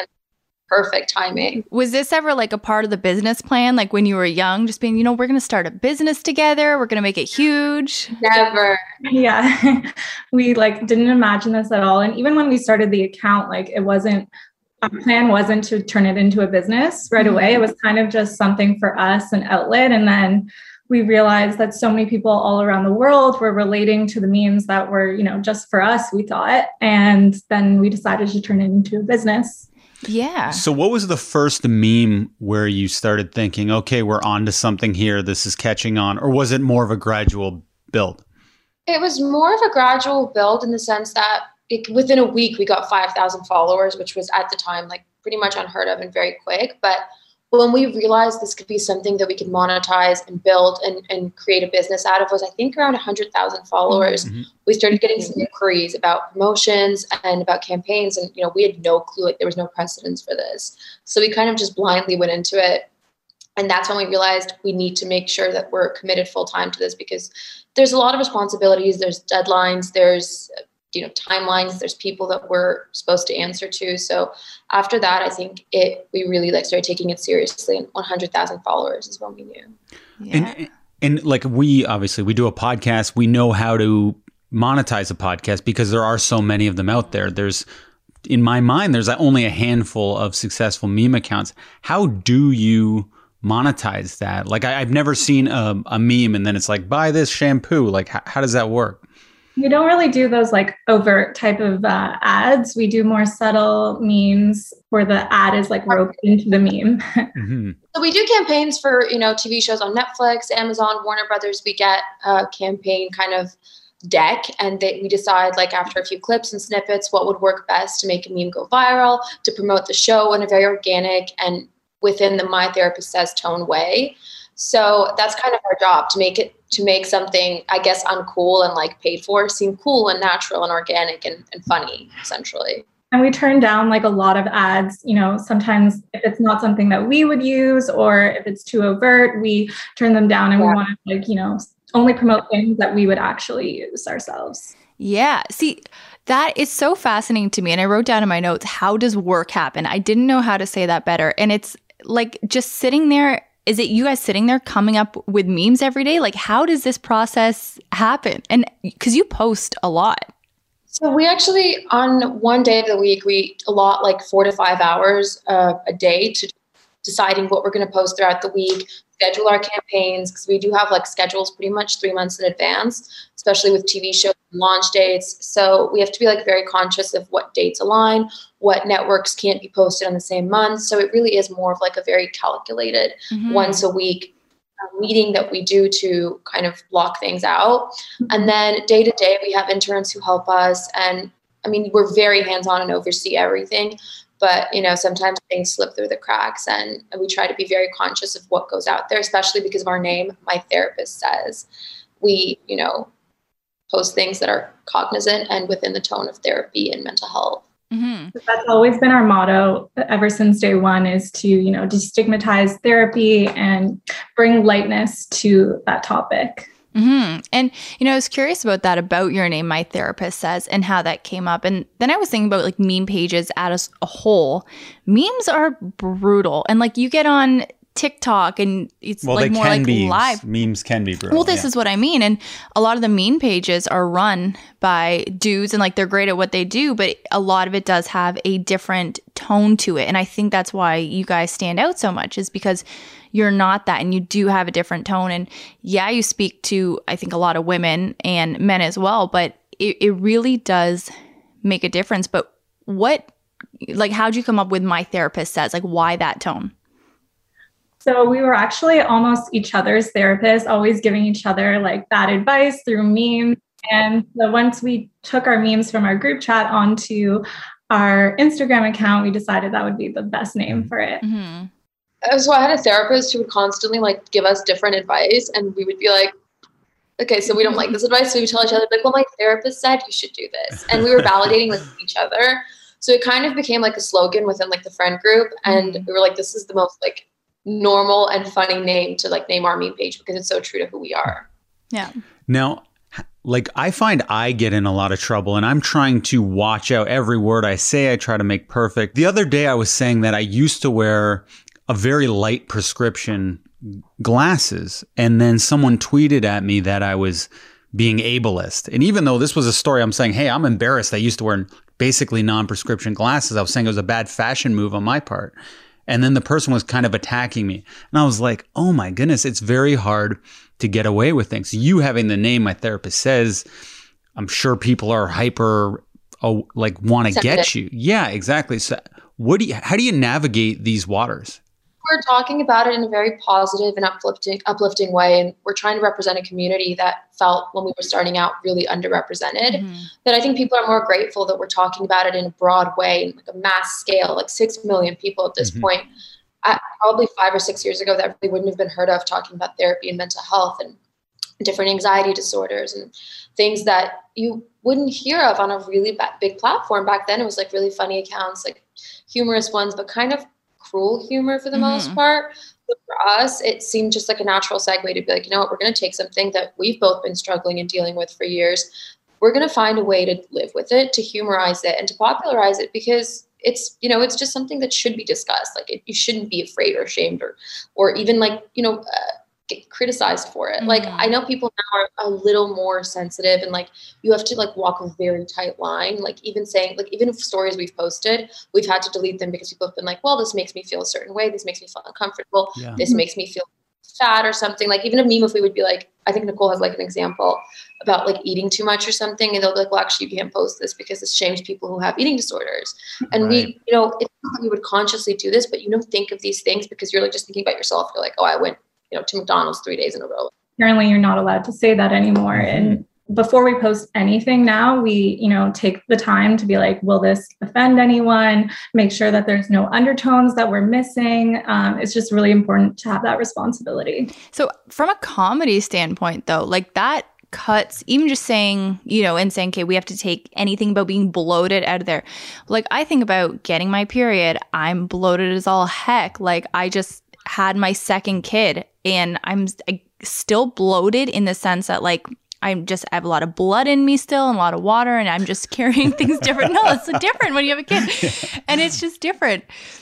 And that's something that I talk about and wouldn't even consider. So it's like if I was joking around with my friends, right? And we're making jokes about bloating, about eating McDonald's three days in a row, like you said. If we couldn't say those things in our friend group, you, you know, our, our comedy's cut in half. Like, how do you then sit there and think, okay, would this test well? What can we say? Is it harder to come up with concepts than it was five years ago? Sure, yeah. Because sometimes, like, we wouldn't even realize that something is offensive to people. And then we get messages, and, you know, sometimes when we don't realize it, we take it down. If, you know, we realize that it's offending people, it's just about taking that extra time and making sure that, you know, we're not offending anybody.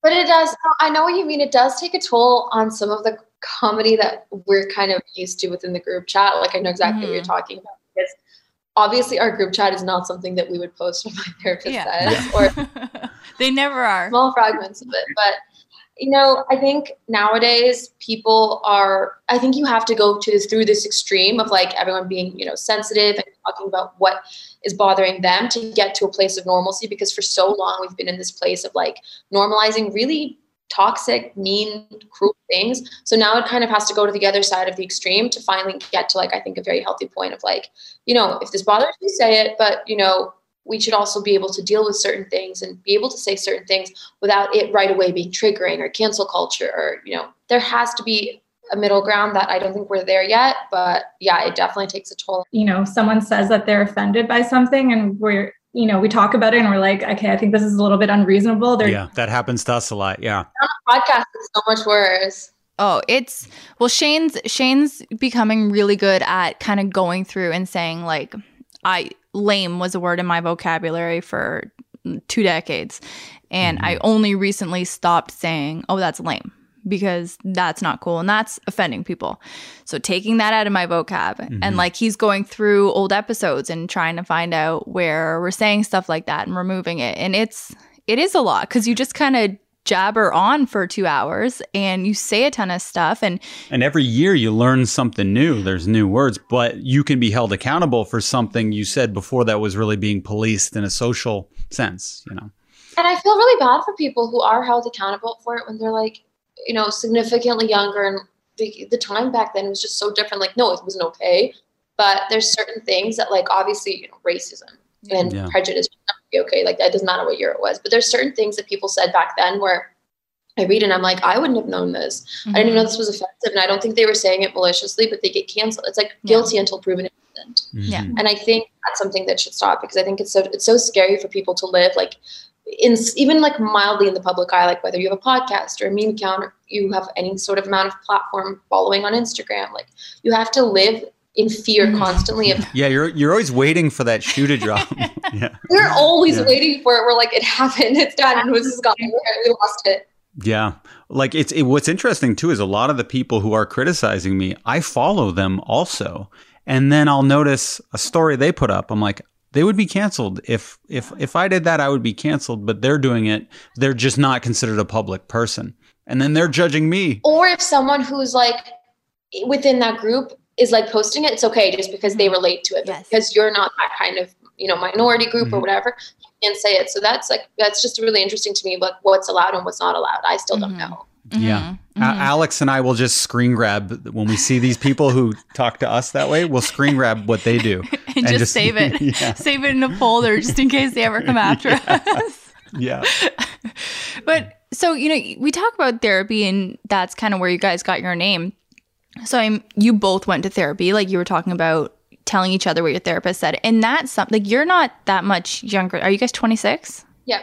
okay so i'm 32 so you're not that much younger. You're quite a bit younger but And still. I'm 24, so yeah, we're in the same. And uh, you know even with my age group therapy was only starting to become something that you even did. Not necessarily something that you talked about but some people were feeling more comfortable going. Now i find it is just something that you know everybody especially your age and younger is super comfortable doing super super comfortable to talk about and like shane like i don't know would your age group even discuss it kind of out loud with other friends I don't think any of my friends would even go to therapy. hmm Yeah, because there's a stigma. Like my parents, if we Yeah. were to talk about it, because we've talked to so many people on our podcast, whether they're as couples or whether they are therapists, and my parents are like, "Wow, you know what's what's wrong with everybody these days? Everybody needs therapy." And it's like, well, Mm-hmm. you guys, every everybody does need something, but what is it that you think about your generation that you know it hits them so differently, like the idea of therapy, and that it becomes so relatable? I think because you know everybody has been talking about it on social media through memes. You get to see millions of other people going through the same thing that you are. You know, you make a joke about depression or anxiety, and in the comments, you can actually see the number of people that are feeling the same way. And being able to joke about it, I think, makes it more normalized. And you know, you're you're more willing to have a conversation about it with your friends and understand that you're not alone in this. Mm-hmm. I think it's exactly what you said, how like even my parents think it's so strange, but I think because we see what toll it's taken on the generation before ours that we're like, we don't want that kind of mental headspace of covering everything and holding it in and bottling it up and letting it affect us in more negative ways. That, like I said, the extremism right now, it's normalizing vulnerability. Like people right now, you're not vulnerable. You're kind of the you're in the anomaly. Right now, I think it's more normalized and celebrated if you're really talking about your struggles, your uh, challenges, everything you sort of overcome. So I think it's just a completely different time in history. It's going to be known. It's just the time in which we started talking about things in the most open and public format possible. I mean, social media right now, you're literally lifting, you know, the secrecy of everything. Like no one is safe or nothing is sacred. Mhm. Yeah. And I think it was amplified during the pandemic too, because you know, if you aren't talking about all of your struggles, you know, you're going to feel even more alone. So I think it's become even more normalized the past year for sure. Yeah, I think parents are more, they have the backup about therapy because they're worried if their kids are going, they're just talking about them. It's like, oh, my, my mom traumatized me, you know? Like, what did I do wrong that you need to go to therapy? Like, my I feel like I failed as a mother. exactly. Now, um, the the impetus of my therapist said was kind of uh, making fun of conflicting uh, advice you were receiving from therapists. Have you found a good therapist right now that is your go to? And if so, how many iterations of therapy did it take to find that person? I've been with mine since I was 16, same one. Oh wow. Oh, okay, nice. So it's the same one that kind of started you talking about the. The same yeah. one, yeah. And and but it was on and off. Like there was there was years I didn't really talk to her at all, and then there were years in which like she was my lifeline. Mhm. So I think it just depends on whenever you feel like you need to talk to someone. Like it's not even just like I'm like feeling like unhinged or something, but I just sometimes it just feels easier to like talk through a problem and look at it objectively when you're hearing yourself say it out loud. Sometimes your friends will enable you and be like, "Oh, you're totally right," whereas your therapist will be like, "You are unreasonable. You need to." So yeah, I think I think right away when you find someone that you find that affinity with, you should stick to them. Mm-hmm. Yeah, in my when I first got a therapist, I we didn't really connect. So I went to a few before I found one that I really connected with. And then ever since I've been with her for the past 10 years. Mhm. Okay, Lola and Nicole, we're just going to take a quick break to let everyone know who we are supported by. We are supported by Mabel's Labels. Frustrated by their children's things getting lost, mixed up, and leaving home never to return, Julie Cole and three other mom friends knew they could do better than just scribbling their kids' names on masking tape. From there, a new product was born, which has become an award winning, market leading company loved by moms and dads and kids alike. Oh, she slipped in the dad's part because you didn't write down dads, did you? I, I did. I changed it. I changed it Oh. in my read because you love Mabel's labels so much. So I'm like, I can't leave Shane out of the read anymore. As a dyslexic man, I find it eh, very important to have things labeled It's it you does lose help. things. You lose things. Shane, you and I are running around. Our house is chaotic, and using Mabel's labels has truly helped us to kind of get our lives in order a little bit. And Lucy loves them because some of her labels have hearts on them, others have cherries or hedgehogs. They're super cute, and she can help me design them online. Shane and I love them because they are extremely durable, and I'm talking laundry, dishwasher, and microwave safe, and everything is 100% guaranteed. Plus, their line of products seems endless. They have baby bottle labels, allergy and medical alert products, sports labels, household labels, and seasonal items. In fact, we just got our camp kit for when we're going camping in the summer with like goggle labels and you know hydro flask labels. It's What's it's, a hydro flask? They're like a water bottle that you take and you oh, know. I did. I, I always call it a water bottle. Okay. Yeah, it's super cute. So head on over to mabelslabels.ca to start creating your very own labels and use the promo code thisfamilytree15 for 15% off your order. They deliver internationally and offer free standard shipping in Canada and the US. Again, that is mabelslabels.ca and thisfamilytree15. But we are also supported by. My Breast Friend. My Breast Friend is the number one choice of nursing pillow for millions of parents around the world who nurse their babies. Oh yeah, and we got to get the spelling out of the way. Yes. B R E S T. That's right. There's no A in this breast. And for more than 25 years, my breast friend's patented wraparound design has supported people in over 40 countries and thousands of birthing hospitals to support successful nursing. Lactation consultants around the world credit the pillow for helping parents achieve longer and more comfortable feeding cycles than they thought possible. And I can stand by that testament. Shane can stand by that testament. Oh yeah, and this pillow can all it's so soft and comfortable. You can use it just to rest your head even when your children are grown. And what I like about it too, it has a little pocket for like either, you know, my water bottle or my cell phone. It's kind of cool. It's, it's like the Cadillac of nursing pillows. They thought of everything. They did. It's simply the best, most supportive choice for successful breastfeeding. It's number one for a reason. You can purchase My Breast Friend online at buybuybaby.com, target.com, walmart.com, babylist.com, and amazon.com. And now let's get back to our interview with Lola and Nicole. You know, again, like starting therapy at 16, I, I don't know, Nicole, how old you were when you started, but that's something else that is kind of shocking to me. And I don't know if it's because of where we live or because of our age, like us being, you know, a generation kind of older than you guys.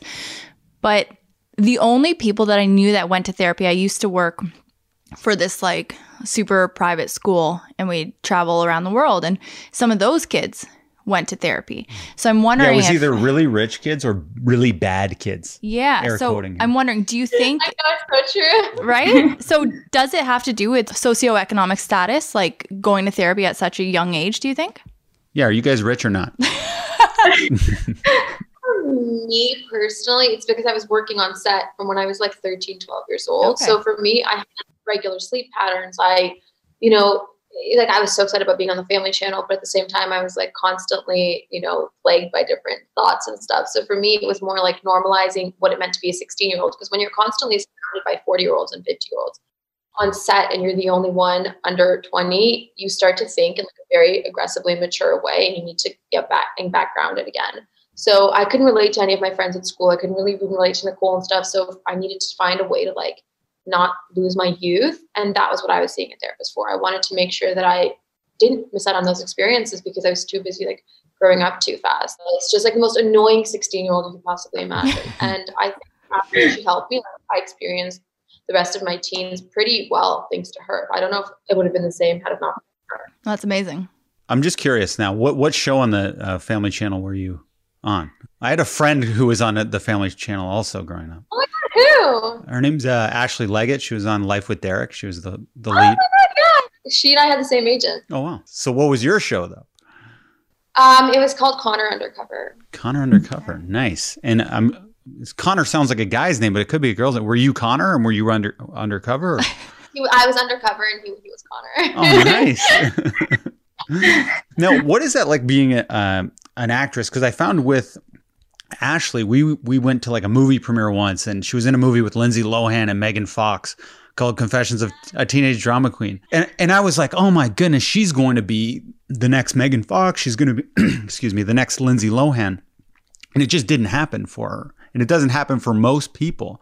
Is that a like? Is that hard for a person when you think, oh, I'm going to be maybe this A list like the, my peer, and then I I don't become that? Do you find that puts you in a bit of a, a rut as a kid? I think for me personally, I think a lot of my friends who are also on set, it's more like you want to do great parts. Like you're never Mhm. thinking like, oh my God, I can't wait to get an Oscar. I can't wait to get the Golden Globe or something. You never think about it a star status especially from Canada. I find Canadian actors don't really care about that stuff. And even having worked with them, they're very like, even when they do work on like some of the biggest sets with the biggest directors, they're the most just calm about it. Like they kind of really don't care. For me, I think it was more just like I wanted to experience every kind of part I could by like 19 years old, which was, you know, that would like take a toll on me. I was like, I want to play like, you know, crazy. I want to play an addict. I want to play, you know, this. I want to play that. And it's like more of a creative thing where if you're not getting that creativity out, I think it can really eat away at you. And that's when people turn to more darker pursuits Mhm. if that doesn't pan out.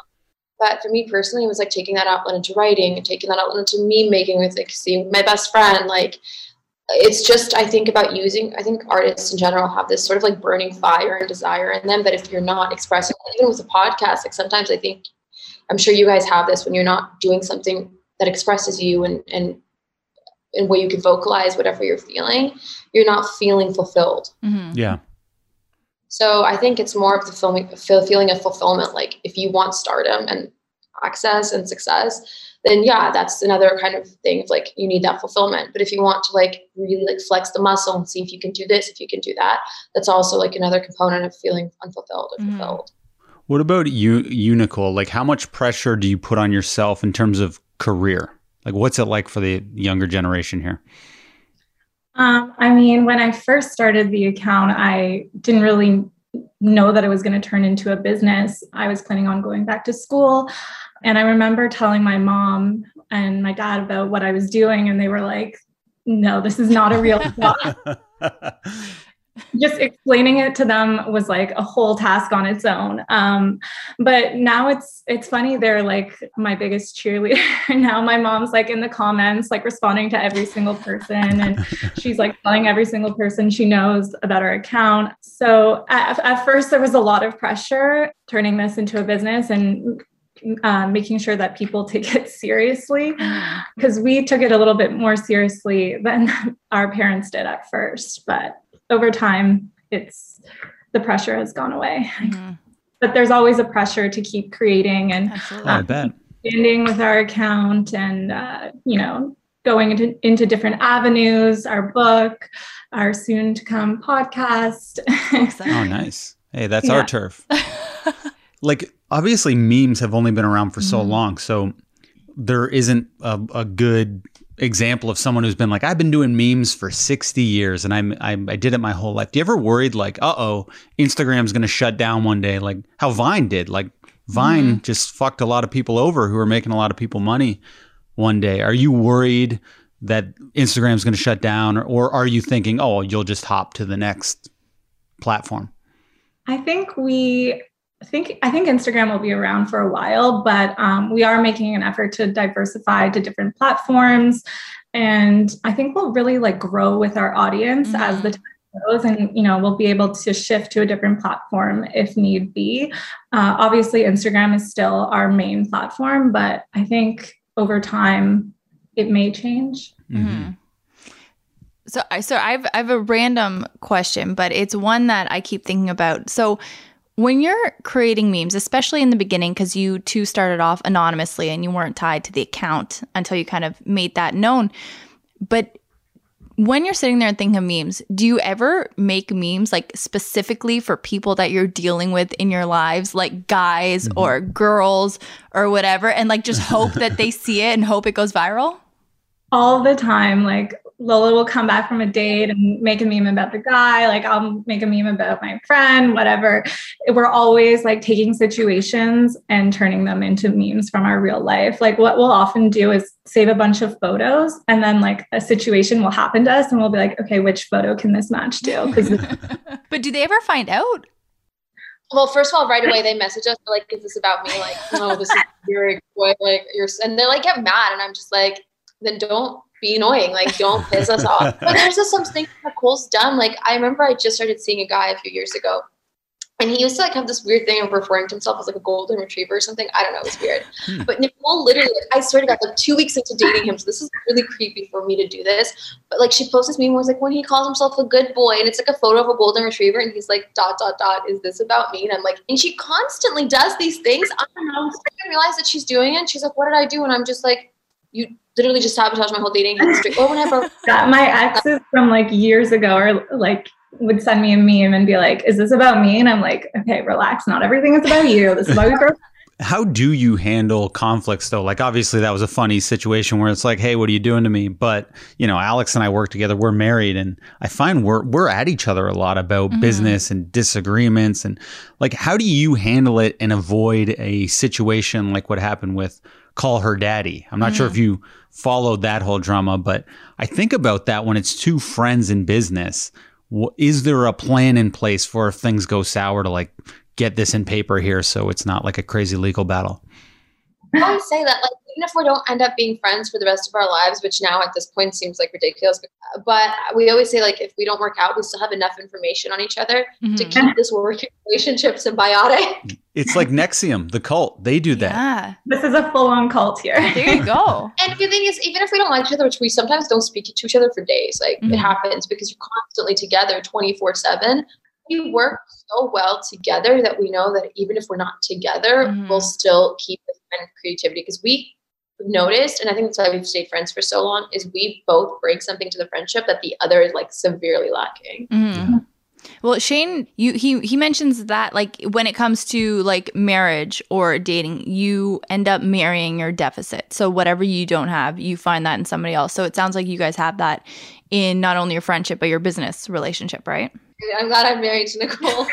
Do you guys find that that's true? That like you Yeah. both Yeah, we're very similar in a lot Mhm. of ways, and uh, yeah, I, I think we are so similar, but in other ways we're so different. When it comes to business, especially where I'm shit, Shane is much better. Like I'm very relaxed. He's more type A, like in a way. just and- always stressed and thinking about the business because if I don't think about it, it falls apart.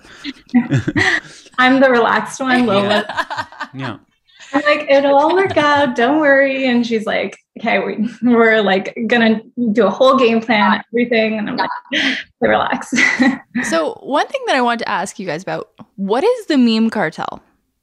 I've heard this term before. I heard I've heard you're a part of it. Mm. What the hell is the meme cartel? Basically, just like a group chat with a bunch of other memers. It's just like a great place to like talk about memes. If we have like a new collaboration, we'll like bring someone on for an opportunity. Um, we'll discuss like it was basically like a, a clique of, of original memers in a group chat, and they would literally ask if we should induct a new member into the cartel originally. Wow. This is so long ago. that's a cult. How dangerous is the this though? I don't mean like violence or anything, but I mean somebody's stealing your memes or, or your ideas, or somebody's contributing a little nugget here, but then they all of a sudden say that that's their meme, and it's like, how do you draw the lines in the sand? We would like text the group chat being like, hey, you guys, we have a campaign coming up, support, like, so like we were always there to support each Yes. other. Okay. It- And like with new opportunities, we would tell each other. So it was really just like a very like positive group chat of original creators who like started probably prior to like now we're all Mhm. meme accounts, like the Big Ten at the time. Right. and none of them were really none of us were really that big and yeah so it wasn't like us create because i feel like but now what's really good i find that if someone did create something and you didn't find this the tag originally because people delete them and stuff it's really nice that people message you and they're really Yeah. communicative and you can credit them nicely because it's so hard to find the photo for every single meme. It's like the Wild West on the internet. You don't, we try our best as much as possible, but um, you know, it's hard to find some random dog sometimes. you know? Yeah. But it, it's really about the text. The text makes mm. the meme. And has it? Have you ever come across where someone has actually stolen your whole idea, tip to tail? Yeah, it's happened a lot. Like we've had people, you know, even blur out our watermark. And I used to get me specifically, I used to get so mad in the beginning. Like I'd be like, we're gonna like blackmail Ruin this them. person. It's always blackmail. like so so angry. But I mean, now I kind of just shrug it off. It's kind of like the name of the game. Like it'll happen no matter what. I I Mhm. mean, we still watermark everything and try to keep everything original, but it's it's inevitable, I think. Mhm. Kind of have to just shrug it off. Yeah. and is there a meme role model, like someone you're like, oh, one day we'll be like them, like I don't know, fat Jewish or something? we love him um you know i don't think we have a role model per se because i feel like a lot of the bigger ones started around the same time so it's not it's it's hard to say like they're doing something that we would idolize but i think they're all doing incredible things. Like each of them are doing such different things within their avenues like you know betches everyone has their own thing but i think for us it's just trying to find our own footing and find our own way and create something that could also give people more opportunities as well, bring other people onto the team, give people a bigger platform, just sort of continue to spread the message that mental health doesn't have to be this scary, weird thing. And it could just be just as funny and relatable and accessible as all the other things you see online. Mm-hmm. What's the best meme you've ever done? The one of Chrissy Teigen. I think it was at the Oscars or was it the Grammys? I don't know. It was a few years back. Yeah, that one went the most viral. A lot of the ones that we post during award shows or like any like super publicized event, those go really viral. With the um, Fiji girl, I think. Oh, Oh. I know. I had her on my podcast, Fiji Girl. Oh no way. what was it though? I honestly can't, can't remember that one. I know the Chrissy Teigen one where she was sleeping was like me two minutes into like my Monday morning meeting or something like that. but yeah, those ones definitely go viral all the time. And do you ever like um like when it's when you're in a brainstorm, like who's leading it? Because doesn't someone have to say, "Yeah, that's the good idea"? Is there like a a, a leader who, who selects the ideas? It yeah, to be more of- like a vote. Yeah. Oh, okay. one person finds it funny and no one else in, in the group does or on the team, then it's just it's like this is a you problem. And who's on the team? Like, how many people? I know you guys said you had interns earlier, but how many people do you have on the team making these decisions? Myself, Nicole, and my two sisters, Gina and Nora. We're making the core decisions, and then we have the interns. It's more just like us instructing them what to do. Are you allowed to have an intern and not pay them? I think we give them college credits. That's Nice. my older sister receives, but I, I think we give them a credit. Yeah. Oh, good. Okay. That's insane. Yeah. Yeah. I like that. I know. That's super amazing. That's yeah, the way you, to do it. How, what did your intern get? Well, when I used to be an intern, I, I wouldn't get anything. I just got the Mhm. experience. I wasn't even in school. So, but then people were telling me, oh, you can't do that. And I was like, oh, really? Like I, I gleaned a lot from not getting paid. And On Instagram, though, is what they do a lot of submissions, like for our website and stuff, and they get credit as like a writer's credit, so then they could use that for their resumes. And I know a few of the writers that were writing for my therapist says have like really great jobs now. yeah. Oh, that's awesome. Okay. And so the podcast is coming out soon. When's, when's that starting and what's the concept for that? It's in the next month, and the concept is sort of something we've been teasing and doing on our stories as of the past month. It's something we've been working on for a few years because, you know, I'm sure you guys know that like second people see you're like mildly successful, their like first idea is like do a podcast, do a Mhm. series, do Yeah. this. And we've held out for so long because we wanted to make sure that whatever we put out there, which is how we approach everything, is like really calculated and thought out and thorough. So our podcast is very much that. Like it was two years in the making of like just making sure that we wanted to devote our time to because we do find that our time now we have to be more valuable with how we use it Mhm. because Mhm. we don't have that much of it in between like all of the work that we're doing with my therapist says our book our series like our tv show so we wanted to make sure that this was like perfectly executed so it will be similar to the my therapist says humor with the memes but it's going to be more of a dear abigail format Okay. It's very similar to our book, I, I would say. It's like a segue from our book. That is Okay. very cool. So, when you say it's been in the works for two years, have you already recorded everything? we recorded a few pre-recorded a few episodes we have been because we've been kind of toying with different ideas because we had so many people you know it's telling us different things of like this is what you guys should be this is what the podcast should be this is what you should talk about but again with the name my therapist says there was only so much we were allowed to talk about in like a public like that without you know skewing on the dangerous Mhm. so it took us a while to make sure that like we were comfortable putting ourselves out there discussing these things because I think as you've noticed with my therapist says we're not like constantly putting ourselves. It's it's we're letting the work speak for itself. So with this, it is going to be our voices. It is going to be our faces. So we have to make sure that it's something that we can stand behind. Mm-hmm. In writing a book, like Alex is writing a book, and I guess one of the struggles is how do you make the book stand out from what she's already doing online with Mhm. Instagram and having it be something worth buying? What's the strategy with the book and the process behind it? I think what was interesting about our book is it's kind of a self-help book, but it, we're not like other self-help books where we're, you know, talking down to the person. We're kind of laughing with them, saying that we're going through the same shit. And then we have our therapist who jumps in and, you know, kind of checks us and says, this is not the greatest advice. I think it was kind of a dynamic that um, nobody else had done before. So we thought that would stand out. Is it your actual therapist who's part of the book with you? Yeah. Yeah. That's awesome. Oh wow, that's amazing. That's a really great That is idea. That is very good. That's so funny. So, you know, going forward, then I know you have the podcast coming out. Uh, I read online, and this is something that might be out or it might still be in the works, but like clothing, things like that. Like, is that something that you guys are already doing? Already doing that. Um, right now, we're in the process of switching to a new manufacturing company and everything, and yeah, switching it over. So Yeah. Like, is it is it cl- like clothing or or merch? Like, are you designing like fashion?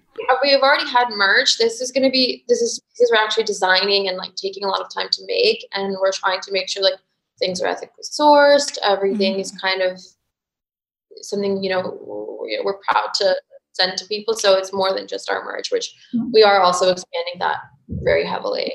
That's amazing. Man, you guys really have it all figured out. I wish I was. I want uh, your energy. yeah. Like I want really the don't. No, energy. I really don't. I know it sounds it sounds more together than it is, but like in, internally, it's like chaotic and and not at all this like cohesive symbiotic relationship. It's like, oh my god, what are we gonna do? How are we gonna do this? all the time. But I think there's always going to be an element of chaos when you are successful. Even if you are extremely type A and have everything sorted out, schedule everything down to the last second, I think there's always going to be an element of chaos. And I think that within that chaos, you guys have it pretty figured out. Yeah, yeah. When it I'm- sounds amazing. yeah, I will I will take it, but I don't know if we agree. with chaotic energy like we we're always like a little bit last minute with some projects and you know that's when the creative juices really get flowing and But you said you were gonna compare it. I'm curious Oh, what yeah. you're comparing it Oh, to. just when I was 26, I was getting rejected from a community college that I applied to as a mature student. so just to compare here. So yeah, you're really successful, and I'm I'm proud of you. Fuck. uh, that community college lost out. it's true. Yeah. Right? Well, I ended up fighting it, and then they let me in because I wrote them a, a kind of a nasty letter on how they should let me in, and then they did. That's amazing. Yeah. Wait, you you bartered your way into a college. That's Ye- amazing. yeah, No, that's a good move. That's a real good move. yeah. But ladies, we want to say thank you so much for joining us today. And if people want to check things out, check out your merch, buy your book, listen to you guys on your upcoming podcast or find you online, where can they do all that? uh, shop.mytherapistsays.ca And that's got all the links for everything. Yeah, at my therapist says our Instagram and mytherapistsays.ca our website. And yeah, that's our handles. It has everything. Amazing. Amazing. much for having us Lola and Nicole, thank you guys so much for being here. You honestly, I feel energized. I'm going to go write on my book. I'm going to go do it. Screw the kids. They can stay asleep. All right. Guys. Have a great care. afternoon. Thank you. Have a nice day. that's so fun Okay, Lola and Nicole. See, I hope that was okay. no, see, I love that. I thought it was fascinating. And honestly, like, I think back to myself when I was like in high school with my best girlfriends. That would have been a dream for us. Like such a dream. yeah, that's uh, they have like six million followers. it's it's wild and the fact that they've turned it into a business now a viable business as best friends doing something that of course is stressful and hectic and requires a lot more know-how than you might think as a layperson reading memes it's just it seems like so much fun yeah. it seems like so much i'm kind of jealous Should we start a meme account? Can No. we take on something else? no hell no leave it up to the pros Okay, but right now, speaking of pros, we got Alex here. She's become a researching machine. Hey, hey. This is the mailbag segment. So basically, what that is is you, the audience, send in questions. Alex does research, answers it. This question could be on anything, not just parenting. Could ask us anything. Nothing is off limits, and there's a, like a ninety percent chance Alex will answer it. I think we've rejected like two questions in the history of this podcast. Yeah, I only reject constant repeats. If it's like a repeat, you know, months apart, that's cool. But I only reject constant repeats and And all the questions like, "Why are you with Shane?" Because that I would say that would be a, a repeat too. Get out of here. All right, so the first question, I love this question. I answer this a lot, uh, just you know, via DMs. But an important thing for people to know: what is the paddleball game that you two are obsessed with playing? Who asked us? I don't know who asked it. It's anonymous. No, it's I don't know, a listener, like Oh. not not one of our typical Wow. Okay. question askers. I know. What, so what is it? So, okay, it says on the rackets, sports racket paddleball game. A lot of people were like, oh, because so my mom got this gift for us for Easter, and it's, you know, two like kind of foam rackets or foam padded rackets with birdies, like badminton birdies. But they're not badminton rackets. They're more like pickleball rackets, if you know what pickleball is. So it's like a combo of pickleball and badminton. The official name is Sports Racket. What is it? Paddleball. yeah, sports racket paddleball game. If you look on Amazon, which is where my mom got it, there's a lot of different racquetball games, but you gotta look for the one. It's like a teal color teal of the rackets, a teal bag, and the birdies are feathered, like with real feathers. They are red and yellow. And the company that makes it is capital L Y G Z T and then small letters ing, I-N-G. So L-Y-G-Z-T-I-N-G. Real feathers, though. Aren't we going to get peed up our ass now? I don't Like, think they're real feathers, but they're like, are they real feathers? I don't know. I thought you said real feathers. Well, I, I just meant over like you know how some badminton birdies have the um it's like plastic mesh netting. Let me look it up. Okay, I've just looked it up, and apparently they wait until the birds die of natural causes. Oh, perfect. Uh, perfect. If you're reporting to PETA, please let them know. But yeah, that's it. It is a blast. Shane, what's our record right now? Is it 350 on the dot? It's around 350 for sure. I believe it could be 351, but I think yeah, you're right, 350. And we have not come close to that since. We had our second highest what 2 days ago and it was like 206. Still, I'm proud of all those numbers. Oh, I'm proud of like if we get 40, but you and I are busting our butts to like mm. run around and dive for the birdies and make really crazy returns. Like I'm impressed with 30. Yeah, it's allowed to bounce on the ground once, and then Well, tell okay, tell people why it's allowed to bounce on the ground once because I had some people coming after me for that, and they're like, "Bounce on the ground? What is this?" But tell them why that matters. Alex, you're putting me on the spot here. I, I just I just wanted to keep the game going, and it does make it more fun. And the birdies are very bouncy.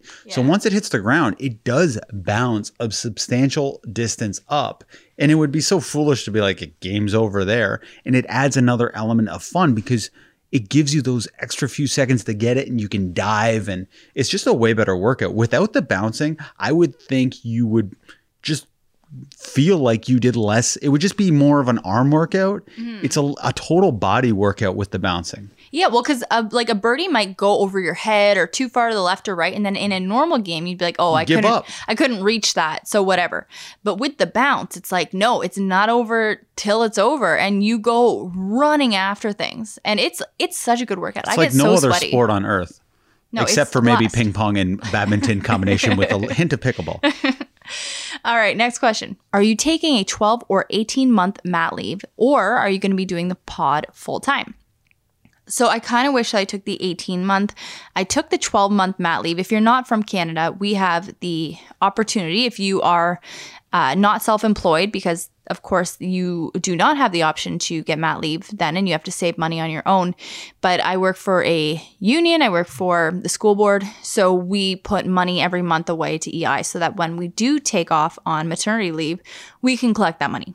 So whether you take the 12 month or the 18 month, for money, it doesn't matter. You're getting the same amount of money. Just if you take the 18 month, you're getting less per paycheck because they're stretching out that same amount of money for 18 months. However, you have the job security. So I wish I took the 18 month. I did the 12. We're going to be doing the pod, you know, as full time as we are. We're going to be doing the account full time and I'm going to be working full time, although I, I'm not looking for anything permanent right now. I'm going to stay uh, supply for a while while the kids are little. Me, on the other hand, I'm quitting my job and starting TikTok full time. Why is that a joke? Oh, TikTok's hilarious because it is fascinating. It's fascinating. It can be lucrative. It it is so fun. It is addictive, but it's also so stupid. It's Well, so stupid. To all of our fans on TikTok, I don't think she means that, and there will be an apology segment next, week. And if Jordan is listening and you have a popular TikTok account, she's kidding. Okay, she's a bit of a jokester on the pod.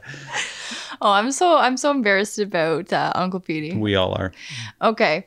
So next, what traditions do you want to pass on to your kids? So I'll start, Shane. I'll give you a second to think. The tradition I most want to pass on to my kids is so every um, Christmas, Christmas season, on December 24th, when you eat like fish and everything like that, you're not allowed to have meat. That's a big evening for, I, I know, like Italians. It's big for Polish families, like we're Polish. And that has always been my favorite Christmas dinner is on the 24th. So we'd always go to my grandmother's house, my babcha's house, and you know, we'd eat dinner, we'd have a great time, we'd open presents. And then while all the adults were like kind of sitting around having an after dinner drink and like undoing their top pant button to let their bellies hang out, me and my cousins and my brother would take all the new presents. We'd go in another room with like a handy camcorder and we would make commercials with all the new items that people had. And it was so much fun. So we'd work for like an hour on making these commercials, then we'd film them, and then we'd come out, hook the camcorder up to the TV, and the whole family would watch the commercials that the dumb kids just spent an hour making and laugh at us. And it was so much fun as a kid. And it must have been even more hilarious as a parent, right? I, I can only imagine. So now Lucy is the ideal age. It would have been great if she could do that this year with her cousin Elsie at Christmas, but of course, COVID, so we weren't able to get together with them. But we still did distance commercials. We came up with ideas in a group text, then we all filmed our separate segments from our separate houses, and it turned out super well. But I'm really hoping that next year, Elsie and Lucy and even baby Betty can get together and do their like first live action commercials. Yeah, I'm down with the kids doing it, but full disclosure, I hate doing those commercials myself. As a as a professional promo producer, the last thing I want to do in the rare downtime I have is produce more commercials. And everyone's like, "Shane's a little director. Shane, what should we do? He's the director." It's like, "No, just leave me alone. You do it. You have your fun." To me, this is like work and I don't want to think Babe, about I it. I directed you and you did a great job. Cuz I refused And to. I edited it all together. I know. I, did all the work. I know, and I'm that's that's the way I like it. You do all the work. I'll play the character. I was the sausage delivery man, and I think I did a good job, and I had fun in that role. I am not producing. Okay, what what do I want to do? I when I was growing up, my dad would he stopped flying like if we went on a trip to Florida for instance we stopped flying we would drive there and we would stop at ballparks like baseball professional MLB parks and uh, that was a great tradition where we just started traveling all around the world and going to almost every baseball park.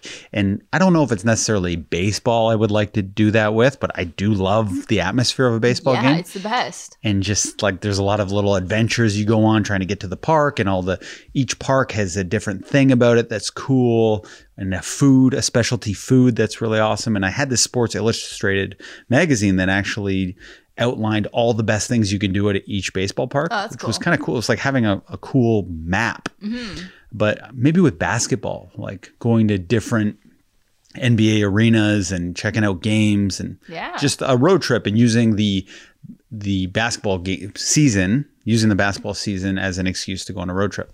See, I like I, stuff like that. I know we're we're bigger basketball fans than we are baseball. However, you can't beat a baseball game on a summer day, and I think that there's something so road trippy and family oriented about that specifically. Yeah. Yeah, like going right. there, getting the hot dog, and like it's it's so fun, and being outside, it's just so fun. I love a baseball game in the summer. Yeah, it was it was such great time. And Mm-hmm. I wasn't a fan of baseball, but I was a fan of baseball games.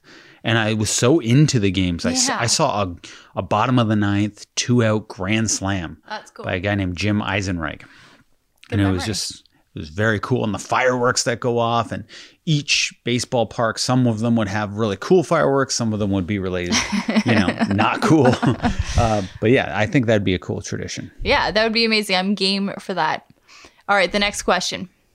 What is something that you're proud of each other for? So, something that I'm currently proud of Shane for, and I, I mentioned this to him last night, so his question is timely, and he's just going to hear this uh, twice in a row now. But Shane has had an incredibly taxing work week and it was just it's just the beginning of an incredibly taxing work month and i often find that you know when you know you have a lot of hard work ahead of you and you're at the very beginning stage that can often be the most overwhelming and demoralizing time because you're like oh my god i have so much to do right now and this isn't going to end for the next 3 or 4 weeks. And that is so overwhelming. And whereas you, I think, are, you know, sometimes quick to temper if you're stressed, i'm not quick to temper. But I think that this week, whatever it is about it, you have been handling yourself so well and you have been working your ass off and really being such a good sport about it and watching you juggle, you know, work with the projects that we're doing in the evenings, with being a father who's incredibly active in parenting and just and being my partner and like supporting me and like oh my back hurts. Can you massage it after like a long day for you? You've just been so uh so great. And i really am proud of how you're handling that. I don't know that i would be able to handle it the same. And uh you're doing like an amazing job. Like i'm very in awe of you this week. What's the question? What do I like about you? no what are you proud of? Proud of. No, it's not that I'm not proud of you. It's that I'm I'm proud of everything uh, about you. You know, we I feel like we had this question like the other week, and I just went on about how Well, it's like it's like a current thing. Like, what right now is there is there something that's happening that you're proud of? And you know, feel free to use this as practice because you do have to write me a Mother's Day card tomorrow, so you can like kind of get some Okay, preliminary well, thoughts out pull here. up my notes that Don't I have. read me your Mother's Day card. That's the Let- one thing that can be a I'm surprise. just notes that it's Dingus. Okay, you good mom, pretty, nice hair. This is all just dashes. Smile brights brightens room. this isn't real, is it? No. but yeah, I'm I am like it's here's the thing about you. You're always consistent. You're not a person who is this big roller coaster that it's like I'm proud of you because you didn't uh, fly off the handle this week. Whereas with me, it's more like I'm proud of Shane. He didn't have a temper, and he normally does. So I feel like it's I get a lot of credit for you know being in line, whereas you're always pretty much in line, and I'm proud of you for that. And you're very intelligent and kind. So yeah, just huge blanket of proudness at all times. All right, thank you. Uh, okay, in your opinion, what is the most difficult part of parenthood?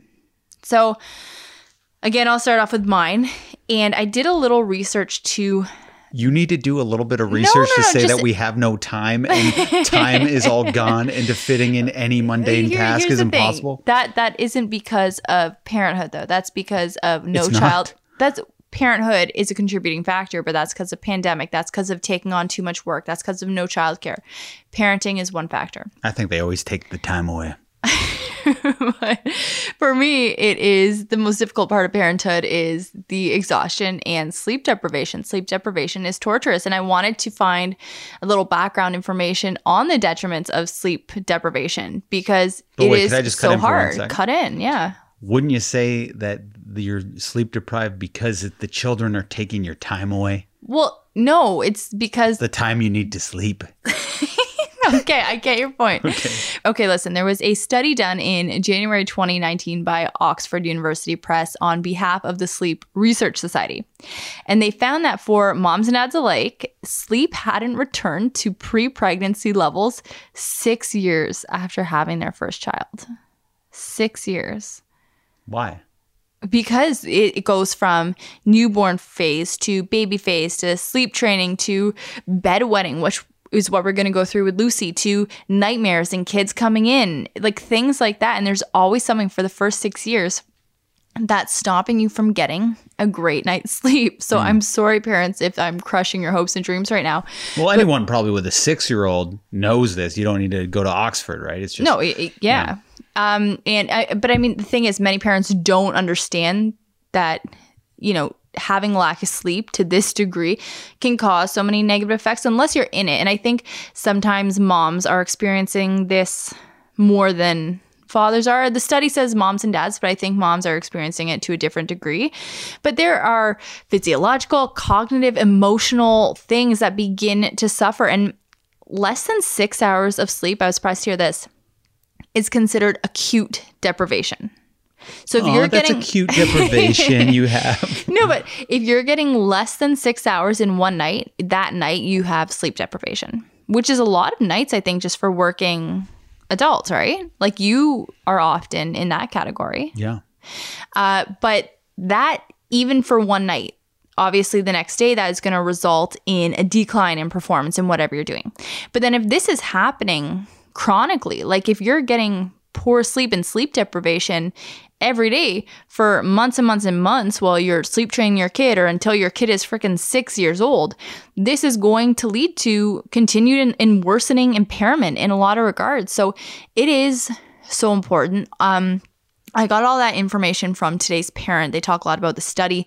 So go check that out. But sleep is crucial. Find ways to get more, find ways to get more uninterrupted sleep. I know Shane is taking the kids down early in the morning so I can make up for the sleep that I lose overnight, and that's helping. But yeah, it's tough. That for me, that is the worst. What is the most difficult aspect of parenting for you? I opened with it. Time. It's all Oh, the right. time is all gone now. Yeah. I can't do anything anymore. What's going on?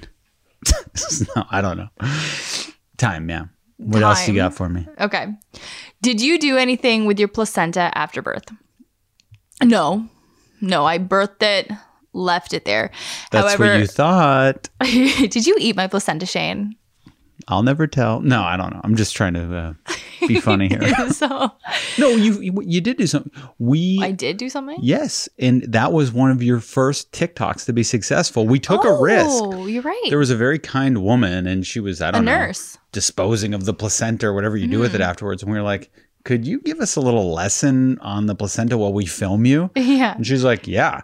So she described everything about the placenta, and it was really disgusting and fascinating. It was so Disgusting. fascinating. Oh, and fascinating. disgusting. it's a great combo, but it was incredibly fascinating. It was so cool to see, you know, what your child has been living off of and what has been nourishing them for the past nine months and what was connecting you to your child. Like it, it was it was amazing. It was very amazing. Uh, but during my pregnancy, you know, I started the blog and a company offered me they didn't even offer it to me for free. It was like discounted placenta encapsulation. So they still wanted me to pay like $500. And essentially, that is when you dehydrate your placenta and you turn it into pills. And the companies that do this and the people that do promote it uh, says that it can help with postpartum depression, uh, anemia, a lot of um, nutrient deficiency, and things like that after after birth. However, there is no actual science to back that up. It's like rhino horn gives you increased performance in bed. It's like just like a myth, right? Yeah, and like who knows? It, it may help. It may help some women, but studies have been done, and there is no actual evidence that it helps. And there's absolutely zero evidence that it prevents or cures postpartum depression. And So- you were considering it though. Yes, I was. Yes. I was definitely considering it because it sounded like such a miracle thing. And it came from me. It's like oh this this can be great. It comes from my body. It can't be harmful. But this isn't a really regulated field. Like it's not a popular thing. It's a pseudoscience.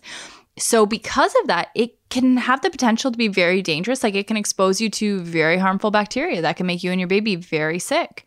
So i know women that have done this and i know women that speak so highly of it. However you know, I'd, I'd prefer to stay on the safe side, and I would always caution those listening to stay on the safe side and Because not everything that comes from your body is good for you. Like poop. pee pee, caca, vomit. you don't want to be eating any caca. Definitely not. All right. So the next question. Oh, it starts off. I love how you jumped in on there to not let me have the joke. Poop. You knew I was going there. Just let me have my moment in the sun. Sorry, I was excited for it. Uh, okay. This is not a question, but I appreciate that you do not use a filter on Instagram. So this is a new thing. You've been swearing on the gram?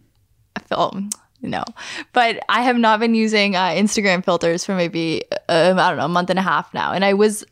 I wasn't like always using filters before, but I Imagine use, you were. Would you be insulted?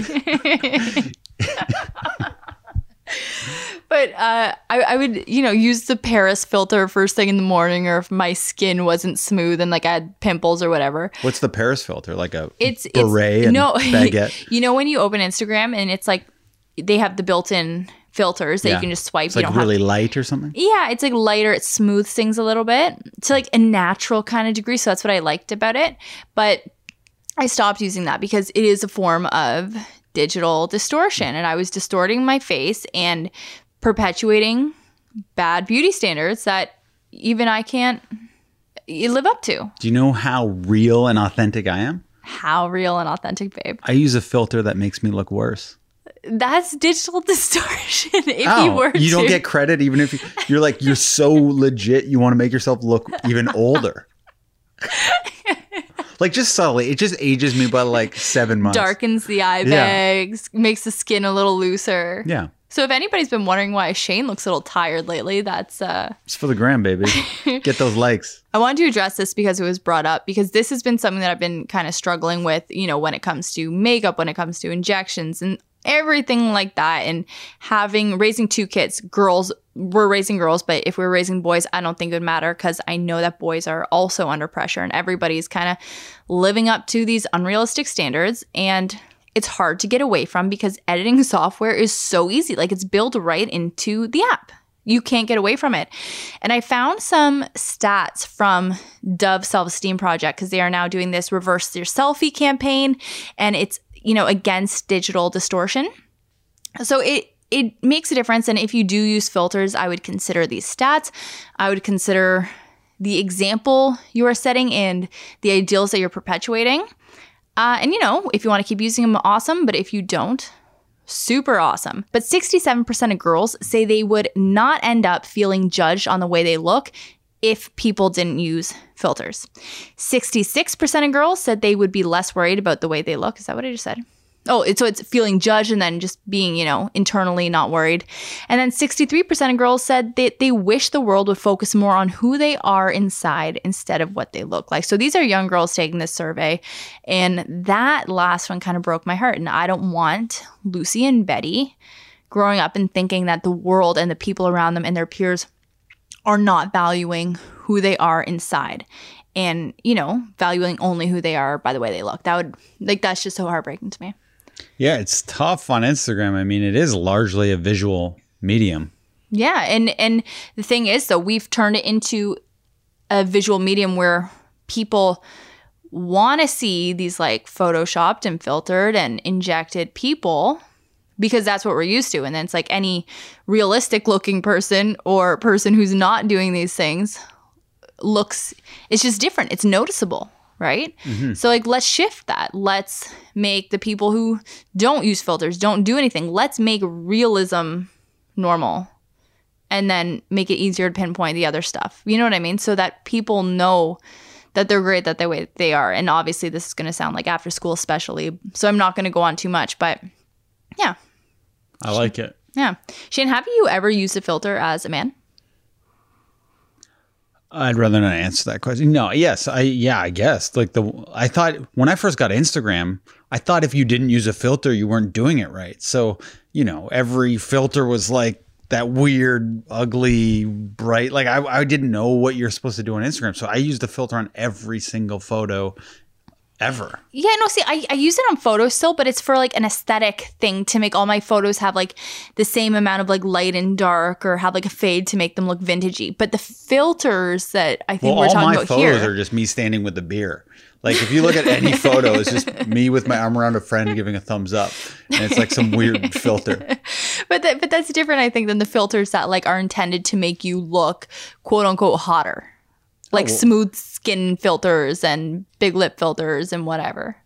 I think, yeah. If I'm on Snapchat, I, I was like going around there and like you, you Dog want- face.